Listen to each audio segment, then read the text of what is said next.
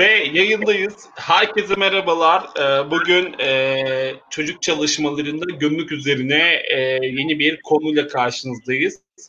Ve tabii ki bu süreç boyunca bizler olabildiği kadar elimizden geldiğince farklı e, noktalarda da farklı çalışmalar noktasında bir araya geliyoruz.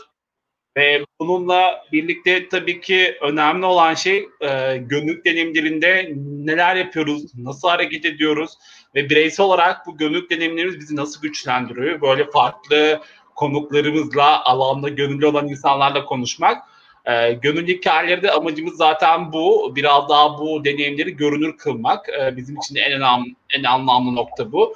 Bugün de karşımızda tabii ki Hilal'le konuşacağız. Hilal e, hem sahadan hem çocuk çalışmalarında hem mülteci çalışma alanlarında deneyimi olan e, bir arkadaşımız ve kendisini ben sahadan tanıyorum bayağı uzun zamandır ve çok değerli.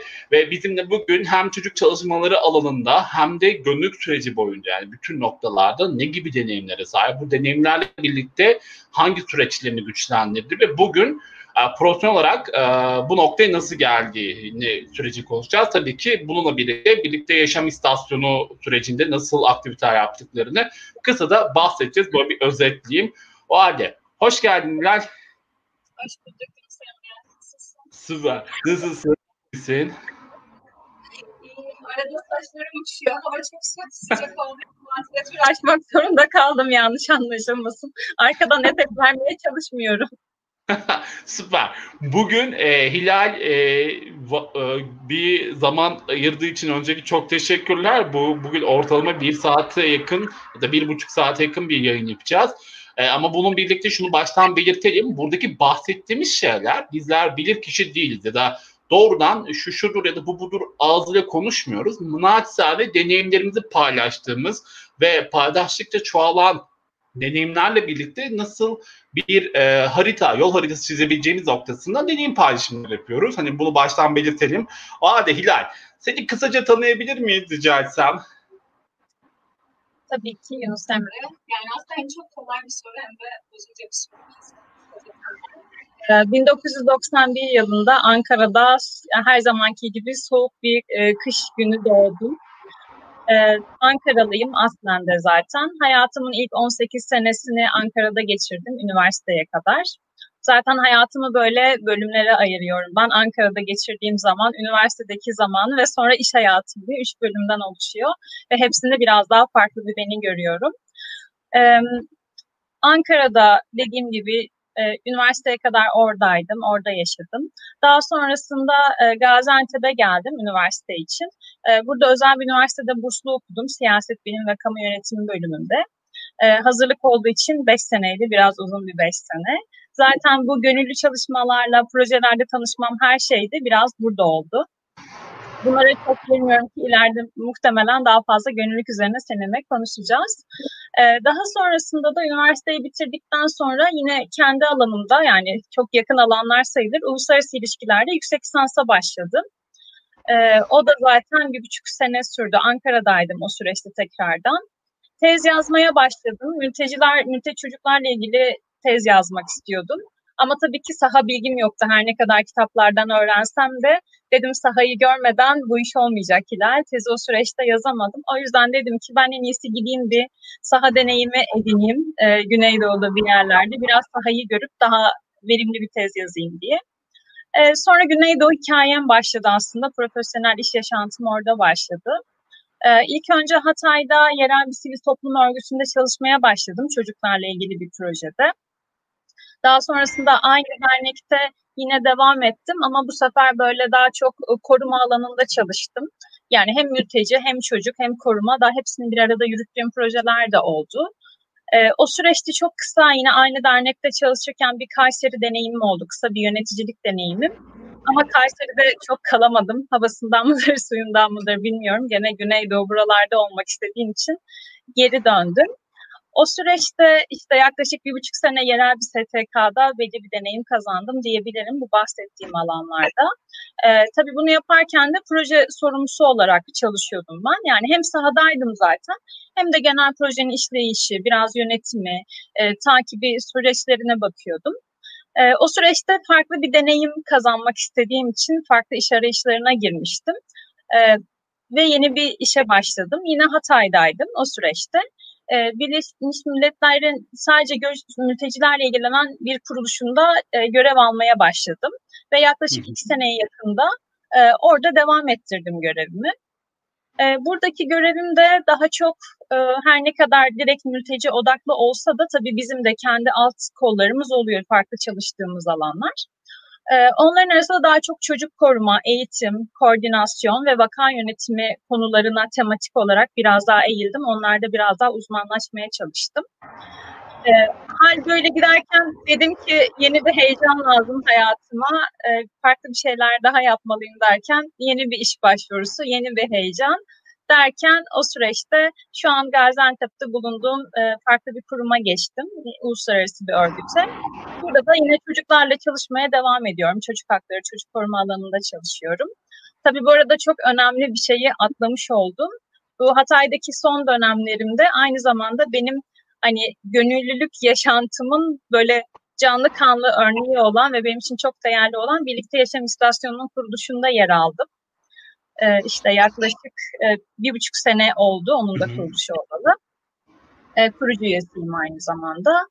Ee, sonrasında da işte Gaziantep'e taşındım. Yaklaşık bir senedir Gaziantep'te çocuklar için çalışmaya devam ediyorum. Gönüllülüğe de devam ediyorum elimden geldiğince Birlikte Yaşam İstasyonu kapsamında hayat böyle ilerliyor. Süper. Baya böyle özet. Zaten biz sorularla e, Hilal'in genel deneyimlerin detaylarını konuşuyor olacağız. Ee, burada sadece kısa bir bilgi vermek istedik. O yüzden hani bu sürece nasıl geldiğini, e, gönüllük sürecinde bu alanların kendine ne gibi deneyimler katarak bu bahsettiği profesyonel deneyime ulaştığını bize bayağı bahsedecek. Peki o tabii ki bizim e, her zaman yayında olduğu gibi bahsettiğimiz bir e, soru var ilk başlangıç. Bu kadar gönüllülük diyoruz ancak bizim için gönüllülük ne ifade ediyor? O yüzden sana da aynı şekilde soruyorum. Sence gönüllülük ne ifade ediyor? Evet. Ya da senin için ne ifade ediyor?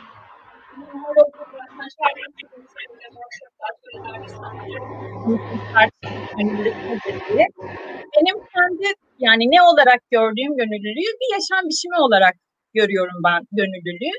Yani şey diye olmuyor bu. E hadi ben de gideyim bir gönüllü olayım, bir yerde bir şeyler yapayım diye bence olmuyor.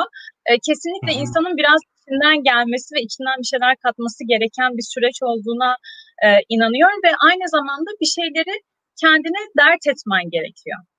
Ya yani eğer ortada bir dert yoksa, kendine dert edindiğin bir toplum meselesi herhangi bir şey yoksa orada bence gönüllülük doğmuyor.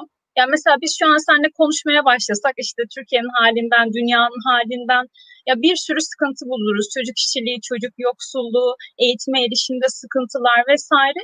Bunlardan birini insanın kendisine dert edilmesi gerekiyor bence gönüllü olabilmesi için ve ben insan olarak, birey olarak ben bu toplumda yaşıyorum ve ben bu soruna bir şekilde dokunmak istiyorum. Hani belki bunu tek başıma çözemeyeceğim. Çok büyük bir sorun. Bu küresel bir sorun da olabilir.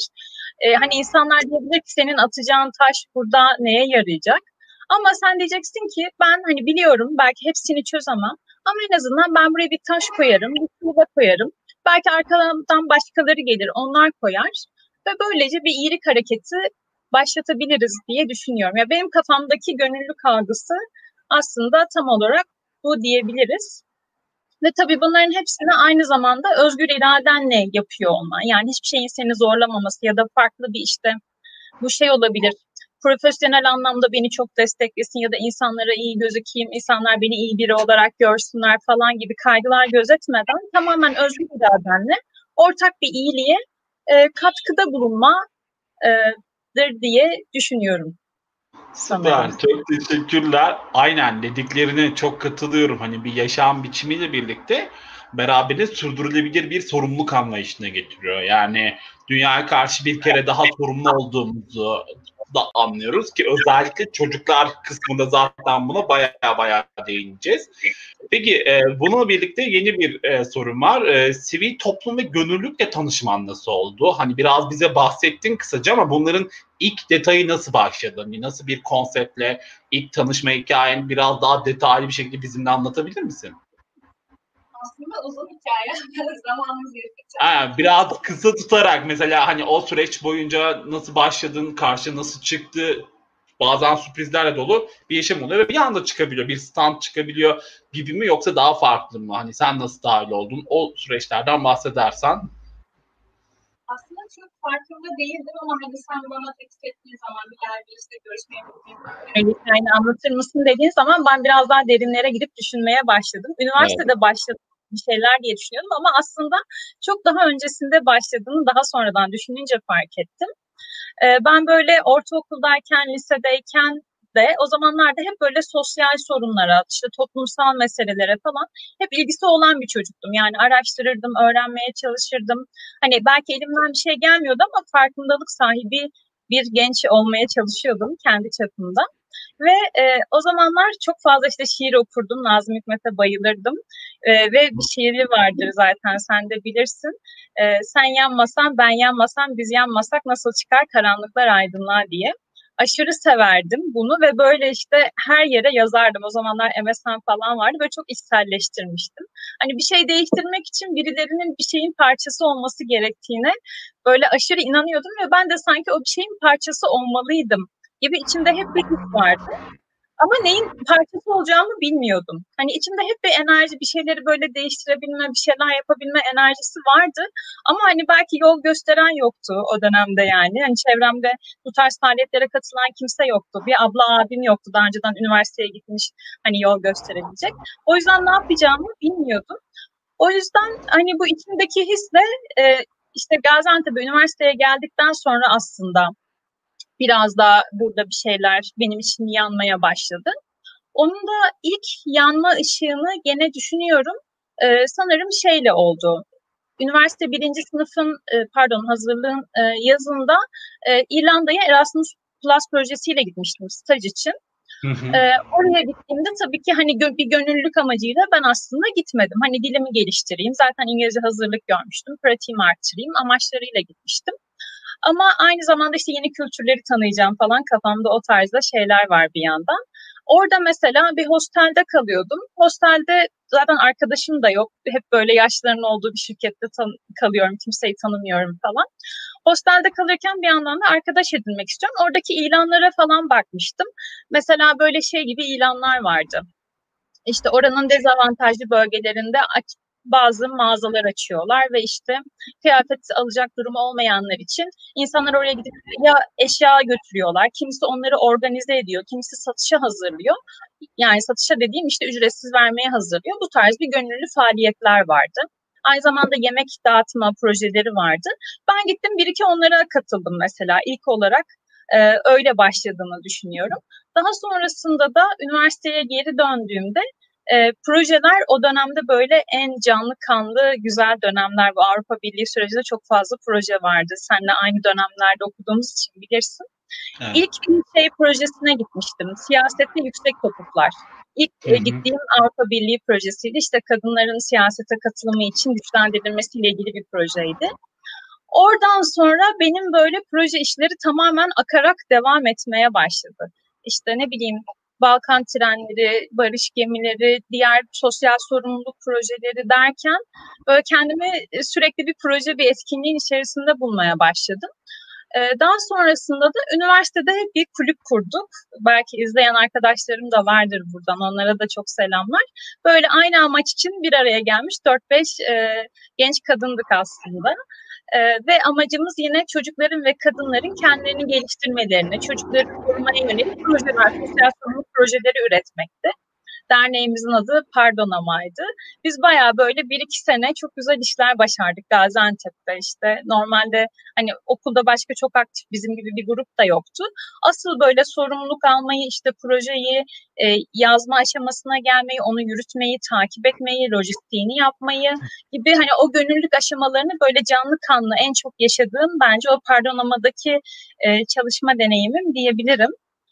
E, öyle başladı diyebiliriz. Daha sonra da hep devam etti zaten artarak. Süper. Aslında bayağı iyi bir detay bir başlangıç oldu. Peki e, bu süreç boyunca başka hangi çalışmalarda yer aldın?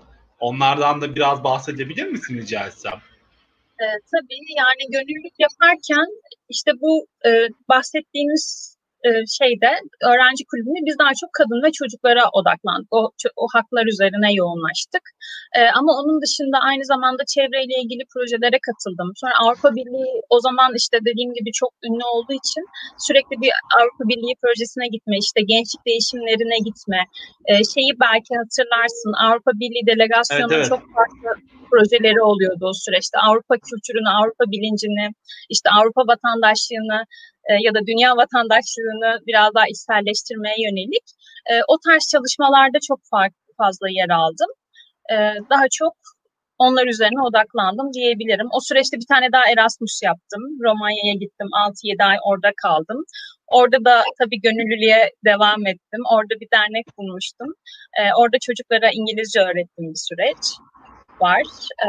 Eskinin EV'si yani. Evet. Yani bir European Volunteer servis yani bir Avrupa Gönül Hizmeti yaptın değil mi Romanya'da? Yok o Erasmus yaptım. Eğitim programına katıldım.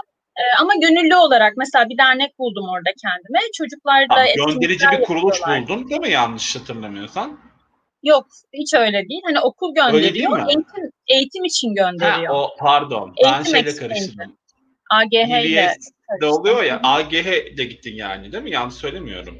Yok. Erasmus Hayır daha farklı. Eğitim, eğitim eğitim değişimiyle gittim. Ha, bazen demek ki değişim programlarının farklı buna benzer uzun süreli programlar da var. Bunları da keşfetmiş oluyorum. Mesela şu an devam eden EBS var mesela. EBS yerini şu an ESG, European Solidarity Corp yani hem yerelinde hem ülke içinde hem de ülke dışında farklı yerlerde yine yurt dışı gönüllülük noktasında dahil olabileceğiniz birçok alan var. Evet bir pandemi sürecinde biraz zor ama yine de e, bu zaman sürecinde güzel çalışmalar dönüyor. Onu da bir böyle bahsedeyim dedim. Peki bununla birlikte şey yerellerde neler yaptın? Mesela bir yandan çünkü daha farklı e, Erasmus Plus dışında mesela Gaziantep'te o öğrenci kulüplüğünün dışında başka böyle yer aldığın yerler oldu mu? E, aslında ilk böyle araştırmaya başladığımda bu e, bahsettiğim üniversite vesaire önce şeyi öğrenmiştim işte. O zaman Isaac böyle yeni zamanlarıydı, parlıyordu. Antep'te de kurulmuştu. Hani şubesine gittim, bir etkinliğine falan gittim. Ama hani galiba o dönem çok fazla iletişim kuramadık. Orada çok fazla devam etmedim. Ama şey var belki biliyorsundur Gaziantep Gençlik ve Kültür Evi var. Ee, evet. Burada GAP. zamanda çok gönüllülük yapılan işte Avrupa Birliği projeleri yapılan AGH yapılan bir yerdi. Ee, orada gönüllülük yaptım belli bir süre. GAP ee, Gençlik Kültür Evlerinden bahsediyoruz değil mi? Gaziantep'li Gençlik Kültür Evi. Aynen. Süper. O, onlar çok iyi ki var. Zaten Güneydoğu Anadolu'da gönüllülük sürecinin bu kadar iyi işlemesini sağlayan en büyük örgütlenmelerden hem resmi anlamda hani devlet bazı destekler hem de yurt dışı proje destekten büyük bir ağdı ve şu anda çalışma devam ediyor ki o, o dönem bayağı iyiydi. Çünkü birçok genç bu sayede senin gibi hem Gaziantep, Mardin, Adıyaman, Şanlıurfa birçok Güneydoğu Anadolu'da böyle böyle projelere dahil olma fırsatı kazandı. Yerelde olsun ya da yurt dışında olsun şu an devam ediyor zaten. Tabii ki buradan da bizi izleyenler lütfen araştırsın GAP Gençlik Kültür Evleri. Özellikle Güneydoğu Anadolu illerinde. Hani belki gönüllülük sürecine başlamak isterseniz yerinize çok iyi bir örnek. Bunu da paylaşalım. Çok iyi. Bir de şöyle bir şey istiyorum. Yani o süreçte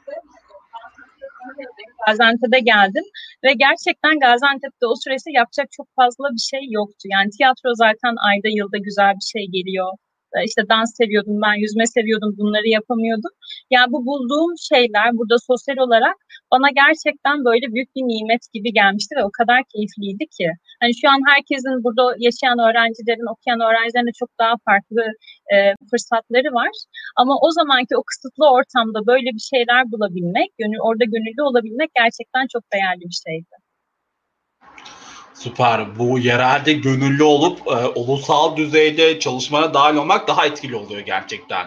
Ya da ulusal düzeyde ya da uluslararası bir şeylere dahil olup sonrasında yerelde bir takım e, çalışmaları sürdürülebilir olarak yapmak işte hem gerek kendi topluluğun için ya da gerek yerel örgütlenme için daha da faydalı noktalara geliyor. Bu da en iyi örnek zaten. Siz kendi çalışmalarınız öğrenci kulübü olarak da bu kadın katılımı ya da çocuk çalışmalarında yurt dışı e, örnekleri de uygulamış olduğunu düşünüyorum. Ki bu da en büyük fayda diye düşünüyorum.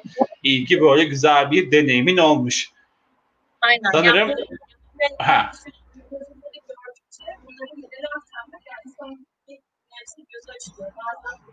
sonuçta biz hala gelişmekte olan bir ülkeyiz. Benim o diğer ziyaret ettiğim gittiğim ülkelerde genelde gelişmiş ülkelerde.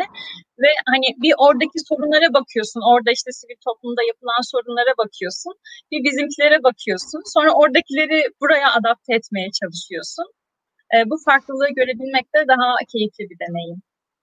Evet, orada da gerçekten kültürler arası diyalog öğrenme süreci ya da kültürler arası öğrenme durumu çok önemli bir nokta. Zaten hani belki de alanda çok farklı sorunlarla karşı karşıya kalıyorsun. Ülkende bunu farklı çözümlüyorsun ama aslında bu sorunlar sadece ülkende değil başka ülkelerde de gençler bu sorunlarla ya da kadınlar ya da çocuklar bununla karşı karşıya. Mesela Romanya'da, Romanya'da aslında bir üçüncü dünya ülkesi diyebiliriz gelişmişlik düzeyi bakımında. Evet Avrupa yakın olmasına rağmen eğitim oranları noktasında hala eğitim araçlarının ya da ulaşılabilirlik ya da kapsayıcılık noktasında çok geri olduğunu söyleyemem ama yani şey olarak söyleyebilirim. Yani oradaki belirli imkanlar yine yeterli ve bunun için mücadele veriyor devlet. Yani bir takım e, çalışma yürütüyor ve bu da önemli bir nokta ve onun bir parçası olarak hareket etmek ve orada da yerindeki sorunları orada da görmek onlar nasıl mücadele veriyor. İşte ben oradan öğrenip buraya getirmek ya da buradaki öğrendiğini oraya götürmek de iyi bir mesele. Yani sonuçta burada da iyi bir değerler üretiyoruz. Yani sadece oradan öğrenip buraya uygulamıyoruz. Buradaki öğrendiklerimizi de model olarak orada uyguluyoruz ki bu da yaptığın çalışmayı daha da güçlendiriyor. Hani multidisipliner olarak. Çok iyi bu. Kesinlikle. Ben her zaman zaten bunun karşılıklı olması gerektiğini düşünüyorum.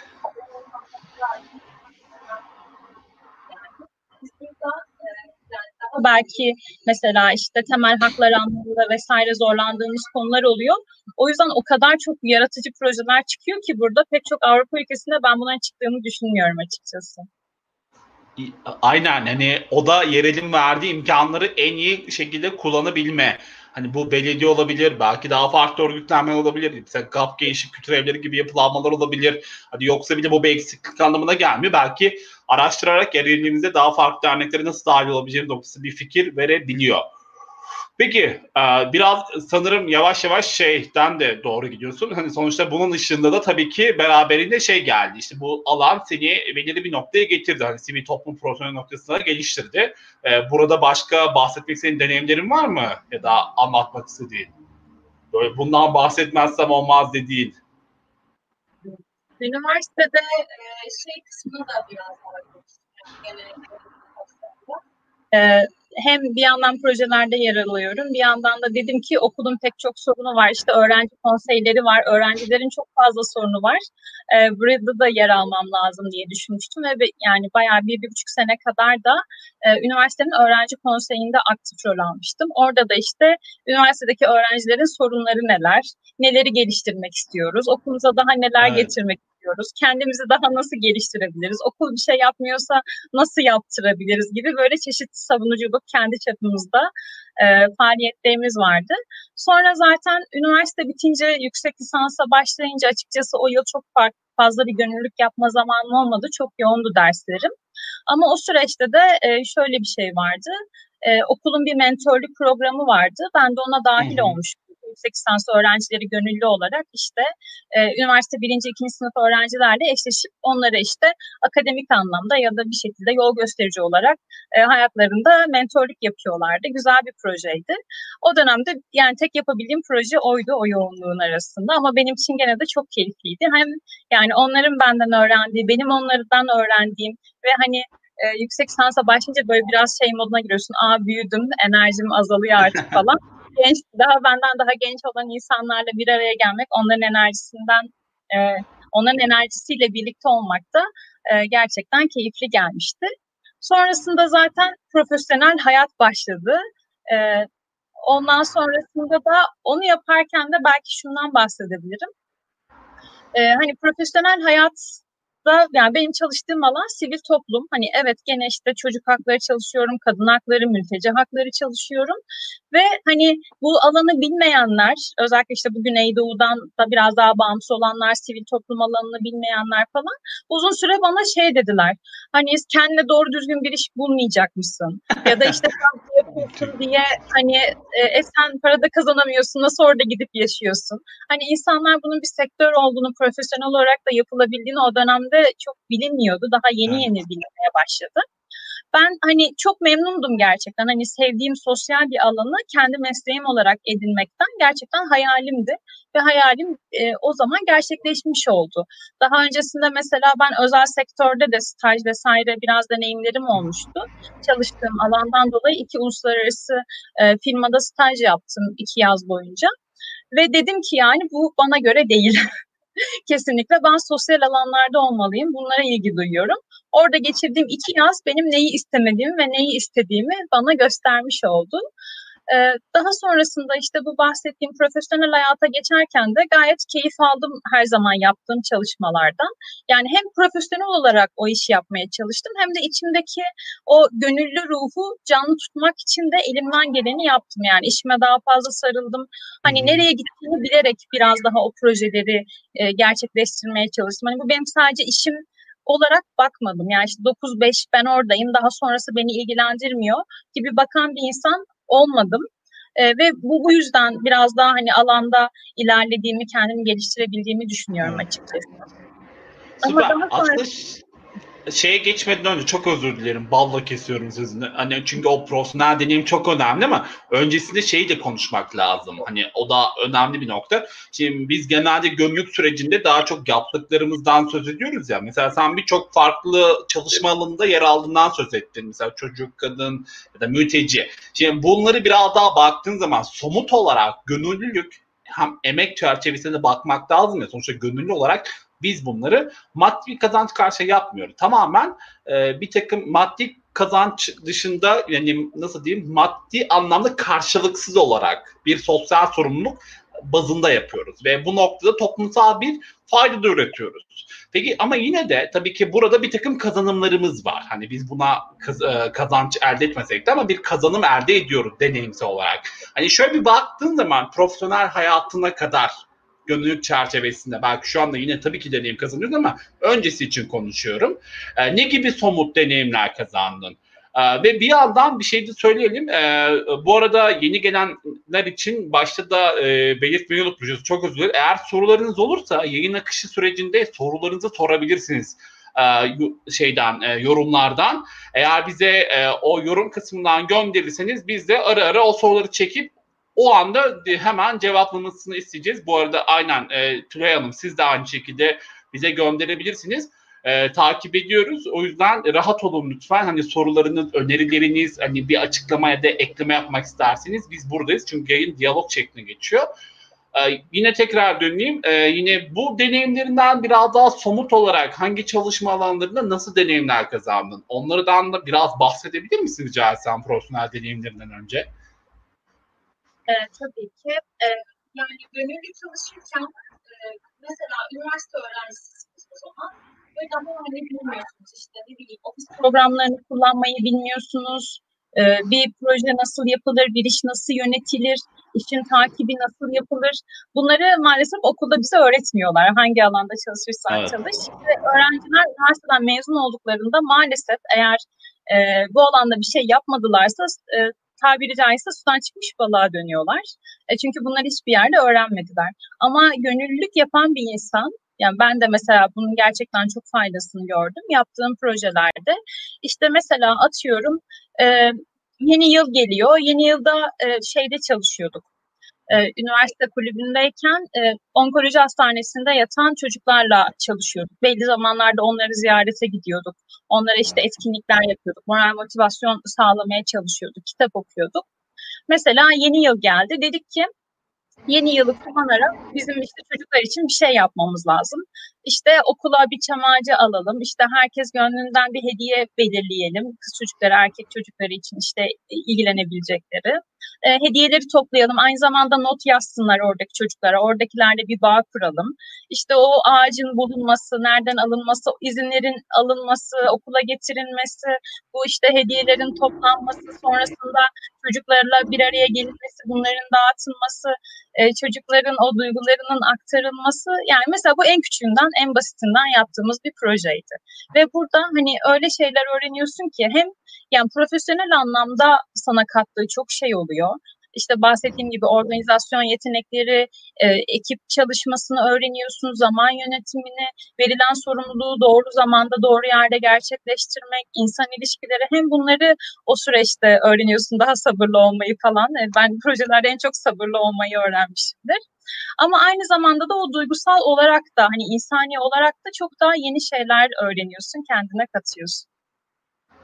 Süper. Peki e, şeyi merak ediyorum. Mesela özellikle çocuk çalışmalarında gönüllülük yaptığın için mesela bu, bu noktada neler öğrendin deneyimsel olarak?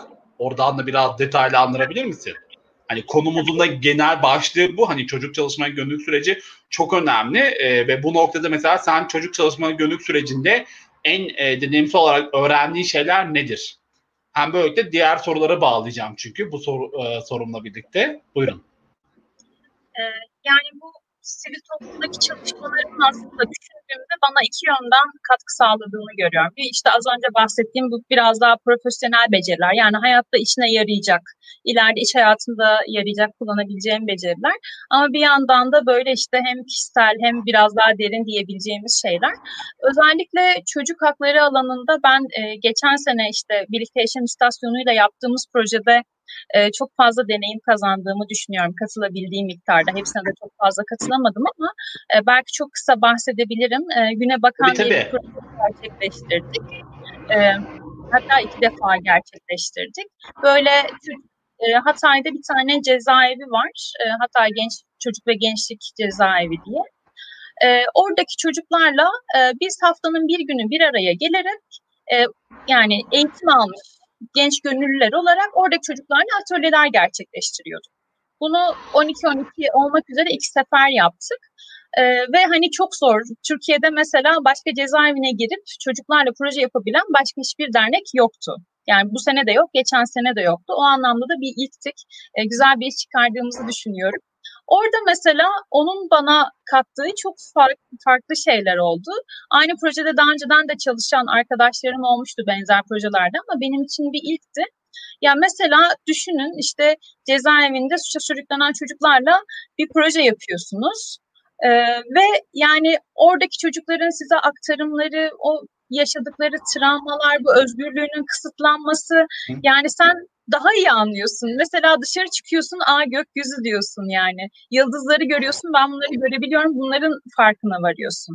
Ve hani kendime diyordum ki Hilal hani bak yani çevrende böyle insanlar var maalesef bu haklarından yoksunlar. Bunları göremiyorlar, yapamıyorlar. Sen bunları hali hazırda görebiliyorken, bunları erişe, erişebiliyorken hani daha çok gökyüzüne bak, daha çok yıldızlara bak, elindekilerin daha çok kıymetini bil e, gibi şeyler ya da e, o bahsettiğim onkoloji hastanesinde yatan çocuklarla proje yaptığımız zaman da yani insan sağlığının değerini o kadar iyi anlıyor ki ya ben gerçekten şöyle düşünüyorum yani insan hayatı kısa ve gerçekten her şeyi yaşamaya vaktimiz yok. Ama eğer gönüllü olursanız yani kısa sürede yaşayabileceğiniz bir sürü duygu var. Belki içinde bulunmayacağınız pek çok duyguyu yaptığınız gönüllülük faaliyetleriyle en azından hissedebilirsiniz elinizdekilerin kıymetini bilebilirsiniz. Diğer insanlara o an o durumdaki insanlara destek olabilirsiniz. Yani aynı anda çok farklı şeyi yaşamış olabilirsiniz kısacası. Süper. Aslında bir yandan da e, bana şeyi de gösterdin. Bir e, burada mesela senin dediklerine ek olarak mesela çocuk çalışma alanında özellikle mesela benim de kendimde deneyimlediğim noktalarda mesela belirli kavramlar işte suça itilmiş çocuklar mesela kavramını öğrenmiştim. Bu önemli bir kavram çünkü çocuklar suç işleyemez. Yani bu noktada muhakkak belirli noktalarda buna yönlendiren ya da buna maruz bırakılan bir durum var. Buradaki dezavantaj da bu durumdan kaynaklı olarak da çocuklar suça itilebiliyor ve bu da çocukları suçlu hale getirmiyor, suça itilmiş çocuklar haline getiriyor. Mesela bu noktada mesela kavramların işleyişini öğrenmiştim mesela. Yine çocuklarla çalışırken mevcut hedef kitlelere yönelik nasıl bir yaklaşım metodolojisi izlemeliyim ya da yapacağım eğitim olsun ya da oyun tabanlı olsun ya da uygulayacağım projeler olsun bunlar önemli noktalar ve bunlarla birlikte çalışacağım yaş aralıkları mesela çocuk özellikle işte 3-5 ya da 5-7 7, 12 pardon 7, 10, 10, 12, 12, 15, 15, 18 gibi gibi her hedef aralığının aslında çok farklı bir öğrenme işi olduğunu ve bazı yaş gruplarının bir araya geldiği zaman bir yaş çatışması ya da çatışma yaşaması durumunda nasıl onları çözümleyebiliriz? Kriz yönetimi yani çocukların içinde bulundukları noktalardaki katılımı ve özellikle mesela mülteci alanında benim en güzel deneyimlediğim çocuk dostu alanlarının nasıl kullanılmaması gerektiğini noktasında öğrenmeler edindim. İşte oradaki kullandığımız eğitim araçlarından tutun da oyuncaklara kadar. Hani savaş ve göç mağduru olan çocukların oyuncaklarında asker gibi ya da böyle savaş aletleri gibi oyuncaklar barındırıyorsunuz. O çok farklı bir travma. O zaman bir yerde hata yapıyorsunuz. Hani demek ki bunun olmaması gerekiyor. İşte o kullandığımız araçlara kadar travma yaratabilecek ya da onları istismar edebilecek durumlardan kaçmak kadar. İşte ya da e, kullanılan alanların ne kadar çocuklar tarafından karar veriliyor ya da bu eğitimleri ya da mesela evet genelde bir yıllık programlarda ilk defa geliyorsa çocuklar kurum uygulayabiliyor ama sonra ne oluyor? Kuruma alışan çocuklarla birlikte o etkinlikler tasarlanıyor. Çünkü çocuklar ihtiyaçlarını öğreniyor ya da belki de akran öğrenmesi modeli, çocuktan çocuğa öğrenme gibi birçok evet.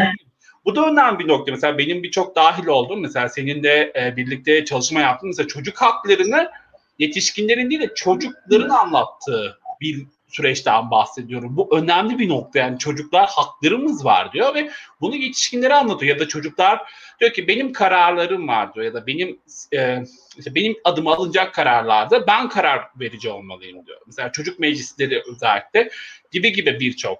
Yani o yüzden e, gerçekten önemli. Zaten çocuklar e, bu noktada ha, bir yandan sonra buradaki çocuklar ne oluyor? Gönüllü de yapıyor. Mesela topluma hizmet uygulamaları oluyor okullarda. Bunlar önemli nokta. Tam kuruyorlar mesela şu anda. Aynen Çocuk öyle. çok aktif şekilde çalışıyor. Süper. Tam da bu noktada da sana bir sorum var. E, Tülay Hanım'ın sordu. Biraz ilişkilendirmek için bu konuya çektim. O yüzden soruyu sormakta gecikme yaşadığımız için üzgünüm. E, çünkü bağlantılar önemli. E, peki sence çocuklara gönüllü nasıl aktarabiliriz? E, bu konunun okul müfredatına girmesi gerekiyor mu sence diye bir soru var. Sondan başlayayım. E, Tülay kesinlikle gerekiyor. Yani e, ben gerçekten kendim yaşadıkça görüyorum ki gönüllülük bir insana neler katabiliyor. Bence bizim eğitim sistemimizdeki şu an en büyük hatalardan biri de çocuklara bunun küçük yaştan itibaren verilmemesi. Mesela farklı ülkelerdeki örnekleri de gözlemlediğimizde çok küçük yaşta, mesela Japonya'da biliyoruz ki çok küçük yaşta çocuklara işte örnek vatandaş olmak ya da bir yerlerde gönüllü olmak, Almanya'da ona keza bununla ilgili pek çok program var. Çocuklar bunlarla biliyorlar ve biraz daha böyle gerçekten o e, iyi vatandaş olmak, yurttaşlık kavramlarını öğreniyorlar, kendi ülkeleri için bir şeyler yapmak. Küçük yaşlardan itibaren bunun için adım atıyorlar. Bizim de zaten çok güzel bir atasözümüz var bunun için ağaç yaşken eğilir. O kadar doğru olmasına rağmen maalesef çocukların o en verimli zamanlarını çok yeterli bir şekilde değerlendirebildiğimizi düşünmüyorum. Ee, o yüzden kesinlikle müfredatımıza dahil edilmeli.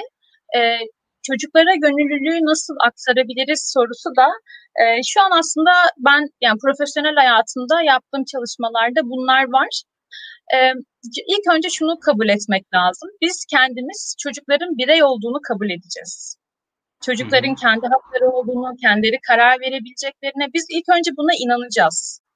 Çocuklara belki bunu başta biz anlatacağız ama daha sonra çocuklar buna inanacaklar, onlar bunu benimseyecekler. Daha sonraki onlar bize anlatacaklar. Ve onlar bize anlattıklarında da biz yine onlara inanacağız.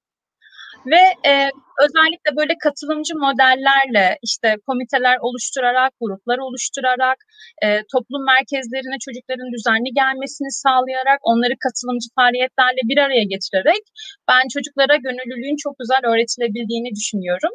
E, tabii biraz daha profesyonel ellerde olması gerektiğini düşünüyorum. Mevzu çocuklar olunca hani zarar vermeme en önemli ilkemiz biliyorsunuz ki çocuklar söz konusu olduğunda bir şey yaparken. O yüzden onlara zarar vermeden verebileceğimiz en büyük faydayı vermeye çalışmamız gerekiyor. E, ve bu yüzden de mesela ben şeyi çok değerli buluyorum. Şu an Türkiye'nin de pek çok yerinde var zaten. Pek çok farklı yerel ve uluslararası kuruluşun. Toplum merkezleri var mesela. E, bu daha çok mülteci alanı başladıktan sonra yayılmaya başlayan bir süreç ama baktılar ki hani sadece mülteciler dezavantajlı değil çok farklı dezavantajlı gruplar da var Türkiye'de. O yüzden şu an bunlar hem mültecilere hem de yerel halktaki çocuklara hizmet ediyorlar. Orada çocuklar o kadar farklı ve güzel etkinliklerle karşılaşıyorlar ki yani keşke diyorum bizim zamanımızda da bu kadar farklı etkinliklere katılma şansımız olabilseydi. Bu tarz işte çocuk dostu alan, gençlik dostu alan, toplum merkezi gibi e, oluşumların yaygınlaştırılmasını ben yani kişisel olarak gerçekten çok destekliyorum. Özellikle belediyelerin de bu konuda ciddi rol almaları gerektiğini düşünüyorum. Daha sürdürülebilir e, olmaları açısından aynı zamanda bakanlıkların da e, eğer el atarlarsa bu konuya ve buna yatırım yaparlarsa ülkemizin geleceği adına çok katkısı olacağını düşünüyorum. Aynen tabii bunun yolu ilk Milli Eğitim Bakanlığı'ndan geçiyor. Hani müfredat konusundan söz ediyorsak sosyal sorumluluk. Buna yönelik galiba e, en son e, bakan Ziya Selçuk, Milli Eğitim Bakanı Ziya Selçuk Bey'in galiba yanlış hatırlamıyorsam bir takım çalışmalar yapmaya başladıklarını dile getirmişti diye hatırlıyorum birkaç konuşmasından. Umarım olur. Mesele burada sadece müfredata girmesi değil. Buna yönelik yapılan uygulamaların da bu süreci desteklemesi. Hani belirli bir yetişkin, yetişkinlerin gözetiminde bunu yapacaktır. Ancak hani eğer orada bu süreci çocuklarla birlikte tasarlamak yani orada bir kolaylaştırıcı değil de sürekli başında durup onları kontrol eden biri olarak yaparsak yine gönüllülük tam anlamıyla işlenmeyecektir. Mış gibi bir süreç olacaktır. Bu da çok da sağlıklı bir sosyal sorumluluk bilincini yine oluşturmayacaktır. Yani olaya sadece ders mantığıyla bakmak değil de hani bir e, sosyal değer üretime, hani bir davranış, bir öğrenme olarak bakıldığı zaman e, ve bunu da çocuklarla birlikte tasarladığım zaman eminim ki daha da iyi bir model çıkacaktır. Hani farklı uygulamalar yani bunun için zaten okullarda çalışıyor. Bir takım hayvan barınakları, okul içerisinde e, hayvan alan, e, mesela hayvan dostu alanlar yaratılıyor. Ve bu da yeni bir sosyal sorumluluk anlayışı ya da geri dönüşüm e, kutularının olması ve bunu çocuklarla birlikte tasarlamak. Ya da çocuklara yönelik atık yönetimlerinin öğretilmesi ya da sürdürülebilirlik kavramlarının işlenmesi. Çocuk haklarını ne çocuk haklarını çocukların anlattığı noktadan metaforlar yapmak ve ya da çocukların içine bulundukları süreç içerisindeki sorunları analiz ederken çocukların kendi haline buna karar vermesi, hangi yöntemleri kullanacağını ve o süreçte öğretmenlerin ya da rehber hocalarının kolaylaştırıcı şekilde yardımcı olması. Bu bir ders notu olarak değil. E, tabii ki sürecinde de proje ödevleri noktasında da bunu takipçisi olmak önemli. Hani nasıl ilerlemeler oluyor? Yani çocukların sosyal sorun süreci birlikte çalışabilme deneyimleri de bu noktayı çok etkiliyor. E, ve tabii ki doğrudan çocukların hani bir performans ödevi gibi de bakmamak lazım.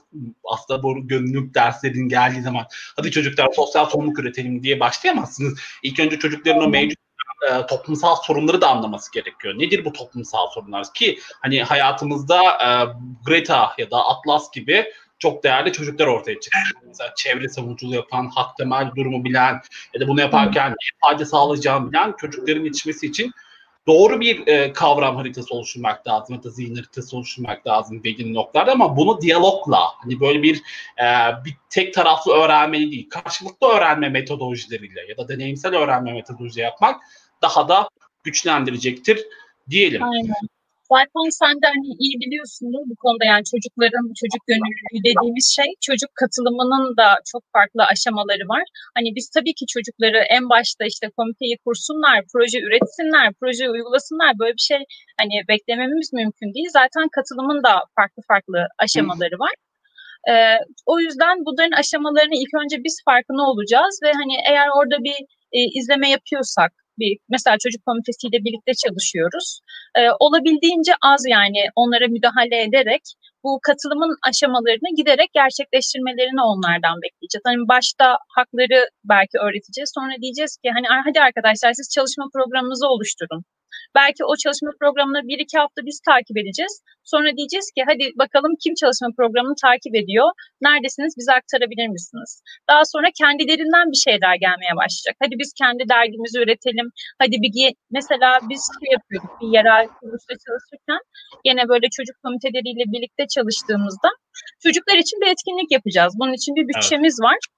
E nasıl yapacağız? Biz mesela düşünüyoruz, o şöyle bir şenlik olsa, konser gibi bir şey yapsak falan. Sonra durduk dedik ki, yani neden çocuklara sormuyoruz? Çocuklar için yapacağımız şeyi neden kendi başımıza planlıyoruz?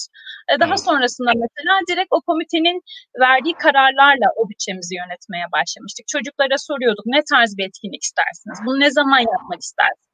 Ya da e, nerede gerçekleştirmek istersiniz? Tabii ki de bir bütçeyi ve her şeyi çocuklara verip onların tüm organizasyonu yüklenmelerini bekleyemeyiz ama olabildiğince katılımcı bir modele çocukları çektiğimiz zaman onların da bu gönüllü bakış açılarının şimdiden ben gelişeceğine inanıyorum.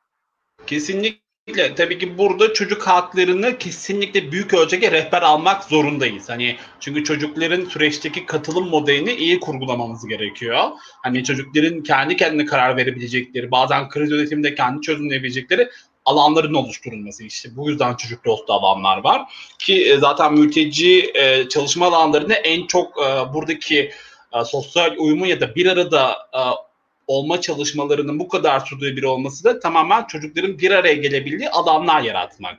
Ve kendi aralarında o kültür arası diyalog ya da o yabancı düşmanlığını ya da nefret söylemini en aza indirgetebiliyor ki tabii ki biz burada yine şunu unutmayalım kolaylaştırıcı olduğumuzu hani yönlen rehber hani bir noktaya kadar hani kesin ya da böyle bu yanlış ya da bu doğru gibi değil de kendi doğrularını yanlışını keşfettikleri yani neyin doğru ya da neyin ya da zarar verdiklerini görebildikleri alan yaratınca çocuklar çok hızlı öğreniyor. Sandığımızdan da hızlı bize göre bana göre. Çünkü yetişkinler olarak bizler çok belirleyici olabiliyoruz bu durumda. O yüzden daha dikkatli yaklaşmak lazım. Tabii ki bununla birlikte şey kavramları çok önemli. Özellikle bunun için Hayata Destek Derneği'nin ürettiği çocuk güvenliği ya da çocuk koruma yönelik çok güzel içerikler var. İnanılmaz güzel. Ki benim de çok takip ettiğim özellikle çocuk çalışmaları yürütürken gönüllü olarak ya da sahada gönüllü eğitmen olarak ki zaten Birleşmiş Milletler'den esinlenerek oluşturulan haritalardan söz ediyoruz. E, tabii ki bununla birlikte birçok uluslararası örgütlenmeye çalışıyor hayata destek. UNHCR gibi ya da UNICEF gibi. Hani burada çocuk güvenliği ve çocuk e, koruma kavramlarının aslında farklı olduğu, işte bunun nasıl işlenmesi gerektiği, hani kurumsal olarak, okul olarak, rehber öğretmen olarak ya da sınıf öğretmen olarak da takip etmemiz gerekiyor. Tabii ki aile olarak da sadece okulda değil, hani gönüllülük çocuğun ailede de başlayan bir süreci olabilmeli. Hani doğa yönelik olabilir. Tabii ki bunu yaparken de bu çocuk güvenliği ve çocuk koruma noktasındaki süreci işleyerek hani dernekler üzerimize özellikle ve böylelikle çocuğun içindeki bulunduğu varlık yani çocuğun üstün yararını koruyarak da hareket e, yanlış söylemedim değil mi? Üstün yararı. Üstün yararı. Ha, süper. Aynen. E, yani çocuk güvenliği kavramı da aslında Türkiye'de çok yeni bir kavram. Yani daha evet. hayat Destek de bununla ilgili çalışmaya yanılmıyorsam 2015-2016 senelerinde başladı. Bayağı oldu. Aynen aynen. Ee, şu anda alanda e, gerçekten en uzman derneklerden bir tanesi çocuk güvenliği ile ilgili pek çok eğitimler veriyorlar. Diğer sivil toplum örgütlerine, evet, Birleşmiş evet. Kurumlarıyla da birlikte çalışıyorlar. E, ama maalesef diğer e, sivil toplum örgütlerini henüz çok orada göremiyorum. Yani çocuk koruma konusunda pek çok gelişen dernek var. Çocuk hakları, evet. çocuk koruma. Ama senin dediğin gibi o çocuk koruma ile çocuk güvenliğini güvenliğini henüz ayırabilmiş değiliz ve ya, çocuk güvenliğinden evet. daha pek kimsenin haberi yok. İşte ee, ya bu noktada hayata desteğin rehberlerinden yardımcı olabiliyor. Mesela aradığınız zaman ya da ulaştığınız zaman kaynak ya da mentorluk yapabiliyor kurumlara. Birçok kuruma. Sadece derneklere değil, şirketler, belediyeler, okullar, onu da burada da paylaşalım ki hani bu noktada çocuğun mevcut katılımını işledikten sonra gönüllülük sürecini konuşmak daha daha verimli oluyor. Var mı burada paylaşmak istediğin bir şey? Süper. Peki e, devam edecek olursak tabii bu böyle çocuk çalışmalarını gömük süreci çok önemli bir nokta. Çünkü burada biz de deneyim kazanıyoruz ki benim mesela en büyük öğrendiğim şeylerden birisi hani e, bu son zamanlarda popülist olan oyun tabanlı öğrenme araçlarının sürekli hadi çocuklar oynayın öğrenin gibi bazen istismar edici belki de o kadar zorluyoruz ki o öğrenmeye çocuk bakabiliyor. Hani çünkü katılmamanın kendisinde bir katılım olduğu süreçten bahsediyoruz. Hani çocuk varlıksal olarak katılmamayı seçebilir ya da oynamamayı seçebilir. O noktada daha farklı sorumluluk alanları da yaratmayı öğreniyoruz. Mesela diyoruz ki bu süreci birlikte yapabiliriz ya da birlikte organize edebiliriz gibi farklı sorumluluklar yaratırsak çocuklar daha farklı bir e, daire ya da çember üzerinden e, o yaptığımız çalışmaya dahil olabilirler. Mesela buradaki alandaki sorumlulukları ya da buna yönelik görevler diyebiliriz. Ne bileyim daha farklı uygulamalar artmamız gerekiyor. Hani ve çocuğa bunu sunmamız gerekiyor. Çocuğun, çocuğun kendi seçimine bırakmak zorundayız. Yani çünkü çocuk katılmayarak da aslında o katılım içerisinde o sürecin bir parçasına dönüşebiliyor. Zaten otomatikman zaten onu iyi uyguladığın zaman çocuk bir şekilde e, arkadaşlarının yarattığı teşvikle de motivasyonla bir yerden sonra dahil oluyor tek başına ya da grup çalışması olarak. Mesele o yüzden kolaylaştırıcı kelimesi bu noktada çok önemli. Hani sürekli hadi zorla hadi diyelim ki mesela öğren, gönüllü olduğum süreçlerde bunu da öğrendim. Hani çocuklara yapılan o e, zorlayıcı etkinlerin ba- başka bir e, bıkkınlık yaratması noktası da yine gönüllü olmaları etkileyici. Hani böyle bir şey mi diyebiliyor. Hani buna niye zorlanıyorum? Hani sonuçta belki onun o olayı görmesini sağlayarak kendi keşfetmesini sağlayabiliriz. Mesela Greta'yı kimse zorlamadı iklim aktivistleri hareketini başlatalım. Çünkü onun gördüğü bir toplumsal sorun vardı. Ama tabii ki şunu da yapmamak lazım. Şimdi gönül e, çocukların gönüllü olma süreci sonuçta doğrudan e, biraz bu resmi anlamda da bir takım bürokratik engeller var. Mesela çocukların dernek kurmak var ama ailelerin izniyle hani bu noktadaki gönüllülük süreçlerini de iyi yönetmek lazım. Mesela buradaki eylemin ilk önce çocuk üzerinde bir farkındalık oluşturması. Yani farkındalık eşinin güçlendirilmesi. Zaten çocuk sonra reşit olduğunda e, gönüllülük sürecini daha da iyi seçecektir diye düşünüyorum bu noktada. E, ve bununla birlikte mesela şunu da yapmamak lazım. Gelecek çocuklara emanet, gençlere emanet. Bu dünyanın en büyük yükü. Yani bunu acaba çocuklara sorduğumuz zaman acaba bunu kendileri seçiyor mu ya da istiyor mu? Anlatabiliyor muyum? Yani buradaki toplumsal soruna yönelik ne kadar farkında ki biz onlara emanet ediyoruz ki. Çünkü dünyayı bu hale getiren bizleriz. Yani aileler olarak, yetişkinler olarak, belki öğretmenler olarak biz iyi yönetemedik dünyadaki içimizde bulunduğumuz o toplumsal sorunları ve neden onların çözmesini bekliyoruz. Çünkü kendi dertleri olacak. Bir sürü istihdam yani bir sürü dertleri kaygılar olacak. Sınavdır vesairedir. Hani ona sıra gelene kadar neden bunu çözün diyor. Yani kendisi de başlıyor. Bu önemli bir nokta. O yüzden çocuklar çalışırken bu noktaları hesap ederek hani ilk o toplumsal sorunları görebileceği alanları daha iyi vererek ama böyle travmatik süreçlerden geçmeden daha doğru konjektürde hani o yüzden çocuk güvenliği ve çocuk koruma gibi kavramlar çocuk hakları katılım keşfetme işte, işte ne bileyim hikayecilik hani hikayeleştirme olgunlaştırma deneyimsel öğrenme bu gibi metodolojileri kullanarak daha da iyi bir noktaya gelebiliyor diyelim. Ee, buraya böyle küçük bir es verelim. Evet. Eklemek istediğin bir şey varsa onu ekle istersen. Yani sen bahsederken aklıma geldi. Yani gerçekten alanında çok fazla çalışan insan var. Çocukla da çalışan fazla insan var ve hani o kadar hassas konularda biz çalışıyoruz ki. Yani evet. sen müzikte çalışırken travması olan bir çocuğa denk gelebilirsin ve ona evet. yanlış söylediğin bir cümle geri dönülemez yerlere getirebilir seni. Yani o yüzden Ay. bu alanda çalışanların e, yani hem uzmanlık seviyesi hem yeterli bilgi ve becerilere sahip olması o kadar önemli ki. Yani şu an çok fazla işte sivil toplum örgütü var, gönüllü çalışanlar var. Ama ben hani gerçekten bu alanda çalışanlara ciddi bir eğitimden geçmelerini, işte işe alım süreçlerinde e, bu çocuk güvenliği sorularının, çocuk koruma sorularının sorularak alınması gerektiği, Hı ya da işte bilmiyorum biraz daha e, derinle inerek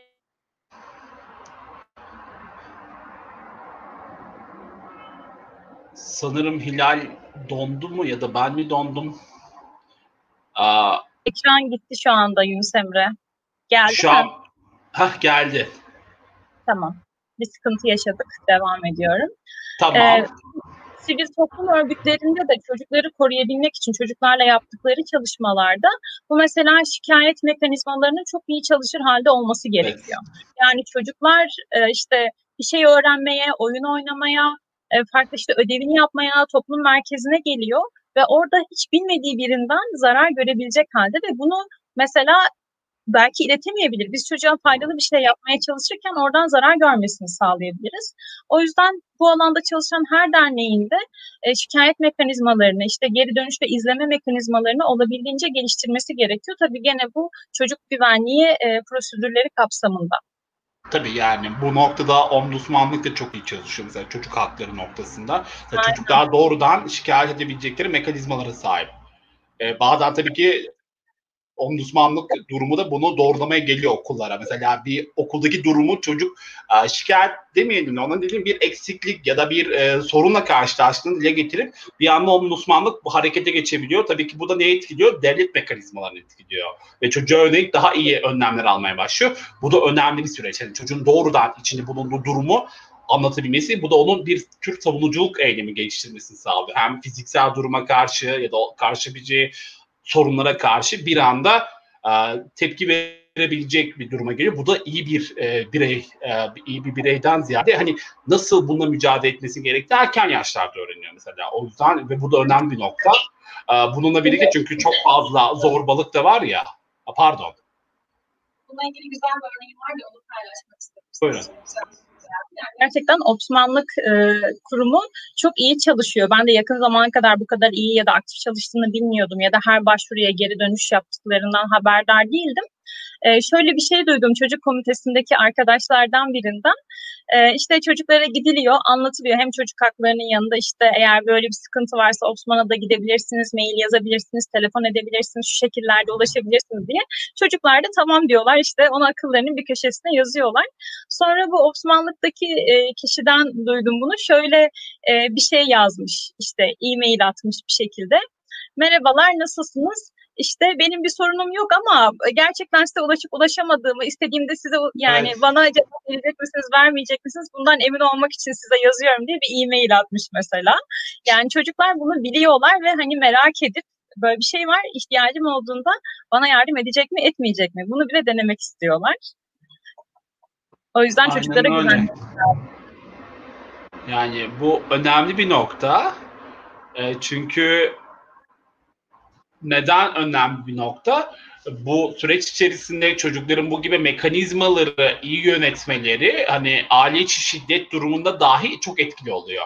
Hani bunun önüne geçiyor. Hani o yüzden çocuklara yönelik yapılan gönüllü faaliyetlerin etkisi bu yüzden büyük. Ya da yapılan sosyal sorumluluk faaliyetleri çocukları kendini bilen bireyler olarak e, yönetmesini sağlıyor içsel olarak. Ve en önemlisi hani sahada sadece e, çocuklara yönelik yapılan çalışmalar noktasında bu değil. Bir de e, belirli istismarlıkların önüne geçmek. Hani kırmızı bölge dediğimiz noktalar dokunmak, hani her dokunmanın aslında masum olmadığını göstermek ve o bilinçte olması da sağlamak çocuklar için önemli bir nokta. Çünkü görüyoruz yani çok fazla e, bu konuda e, haberler ya da bir takım durumlar duyuyoruz. Cinsel istismarlık, işte ensest ilişkiler. Mesela birçok hani anlatamayacağımız kadar çok fazla sorun var. Hani böylelikle eğer ki bu bizim yan dairemizden bir durumsa hani ona dair e, sessiz kalıyorsak bu sürecin e, bir e, meşrulaştısı olur. O yüzden çocuk çalışmalarındaki gönüllülük süreci bu kadar önemli. Yani her çocuk korumak ya da o e, noktada kolaylaştısı olmak önemli bir nokta diyelim. E, bununla eklemek istediklerin başka şeyler var mı acaba? Bununla bu alanların birbiriyle çok bağlantılı olduğunu düşünüyorum. Yani mesela eğer bir çocuğu korumak istiyorsak eğitime inanılmaz önem vermek zorundayız. Evet. Çünkü eğitimde değilse çocuk, okulda değilse zaten hali hazırda pek çok riskin altında. Senin hmm. bahsettiğin mesela bu işte çocuk istismar vakalarını ortaya çıkarmak çok zor. Ya yani biz genelde e, sosyal medyadan, işte yazılı basından vesaire öğreniyoruz ama e, normalde bizim de sahada çalıştığımızda yani profesyonel hayatımdaki deneyimlerimden de bahsetmek istersem e, tespit etmek istiyoruz, var olduğunu biliyoruz ama maalesef bu istismar vakalarına ulaşmakta çok zorlanıyoruz. Yani evet. çocuklar gelip söyleseler aileler inanmıyor. Aileleri ikna etsen bu sefer otoriteye götürsen orada çeşitli zorluklarla karşılaşıyorsun. Ya aslında her şey yasada gayet belli, belirli. Orada bir kanun var ve bence iyi yazılmış da bir kanun. Ee, bizim de bunu uygulatmak konusunda daha böyle savunucu faaliyetlerde yer almamız gerektiğini düşünüyorum. Çünkü artık aslında her şey yazılı. Soruna geldiğimizde biz uygulamalarda takılıyoruz her zaman. İstismara uğrayan bir çocuğun çok defa şahit oldum. Çime götürmüyorlar. O şehirde çim olmasına rağmen çocuk izlen merkezi çocuğun ifadesini polis memuru alıyor. Yanında avukat olmadan oluyor ya da defalarca almaya devam ediyor. Ya yani o kadar çok ihlarle karşılaşıyoruz Yine ki. Çocuk koruma ve güvenlik durumunun en önemli etkeni işte burada giriyor.